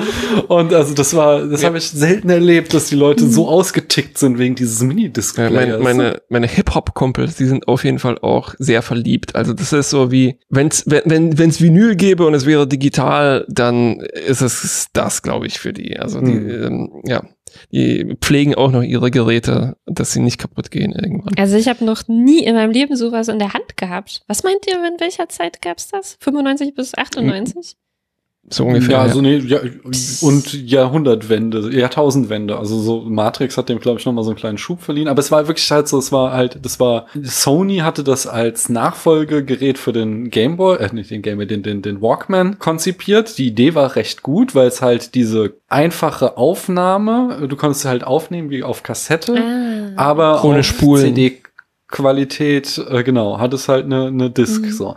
Aber dann kamen MP3s raus und Sony war damals auch noch Sony Music und Sony Music hat halt gesagt, also dieses Napster, wir können auf gar keinen Fall zulassen, dass MP3s auf diesen Minidiscs laufen. Das Mhm. ist, äh, d- das wird der unser Untergang sein und wir verdienen doch das große Geld hier, Sony. Das seht ihr doch, dass wir hier die Cash Cow sind. Und deswegen hat sich halt Sony geweigert, dass MP3s auf Minidiscs laufen und damit war das Mitte der Nullerjahre halt einfach ein totes Medium. Niemand wollte das mehr haben. Und äh, so ist es halt einfach gestorben. Ja. Der muss sich irgendwie echt. Geschlafen. Nicht Ja. war, ein, haben war ein echt, das war ein echt kleiner Markt. In, in Deutschland war das das kaum präsent, auf jeden ja. Fall. Ah, verrückt. Ähm, ja. Vielleicht kam es mir deswegen so futuristisch vor. So, oh, hab ich noch nie gesehen, was ist das denn? so eine kleine CD. und bespielbar und so. Ich würde gerne noch ähm, meine Quellen nennen, weil äh, meine Mhm. Sekundärliteratur. Ich habe mir vor allem zwei Podcasts angehört dazu und einen, den ich auch immer wieder in unseren Podcasts erwähne, ist Blank Check. Die haben eine ganze Catherine Bigelow Miniserie gemacht. Die haben alle ihre Filme besprochen. Sehr, sehr hörenswert. Auch die eben die Strange Days Folge. Gute Einsichten hat mir auch viel, hat mir auch heute geholfen, den Film nochmal in Erinnerung zu rufen. Und Switchblade Sisters, äh, ein anderer Podcast, ähm, den dazu habe ich mir auch angehört. Äh, der war leider aber die hervorragende April Wolf war da nicht da und wurde vertreten äh, von jemand anderes. Kannst du mir auch gerne äh, noch Links zukommen lassen, dann packe ich das in die Show Notes. Mache ich gerne. Sehr schön. Dann, ich danke euch nochmal, dass ihr da wart. Es hat mir wirklich sehr, sehr viel Oh, Spaß gemacht. danke an dich. Entschuldigung, dass wir hier so ausufern. Das Nee, so muss es sein. Für mich ist alles gut. okay. Morgen ist nichts Wichtiges, nur Arbeit. Also, Ach, na dann. Ich habe morgen frei. Das ist Nee. eigentlich schlimmer, wenn man da müde ist. du kannst ja ausschlafen vielleicht. Du hast Probleme.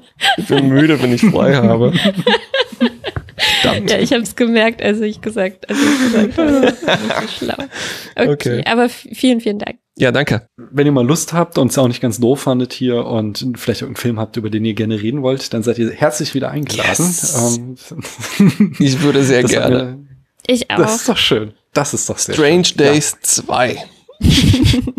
Wir müssen erst Catherine dazu bringen, dass sie den filmt und dann sprechen wir drüber. Aber vielleicht finden wir dazwischen ja noch irgendwas anderes. Sehr gerne. Ich sag mal, da bleiben wir einfach in Kontakt. So. Ja, nee, dann äh, sag doch noch ein letztes Mal, damit alle Leute noch jetzt sofort bei euch weiter reinschalten können, wo sie das machen können. Jo. Also www.fantastischewissenschaftlichkeit.de. Da ist ein Minus dazwischen, aber einfach googeln am besten. Äh, ist unser Blog, da sind auch alle unsere Podcasts zu Hause, also derzeit Discovery, wo wir Star Trek Discovery komplett durchgesprochen haben, wieder Voyager, wo wir ganz Voyager durchgesprochen haben und unser Flaggschiff-Podcast äh, Fantastische Wissenschaftlichkeit, wo wir uns mit Dingen aus der Science Fiction und Futuristischem im Alltag beschäftigen.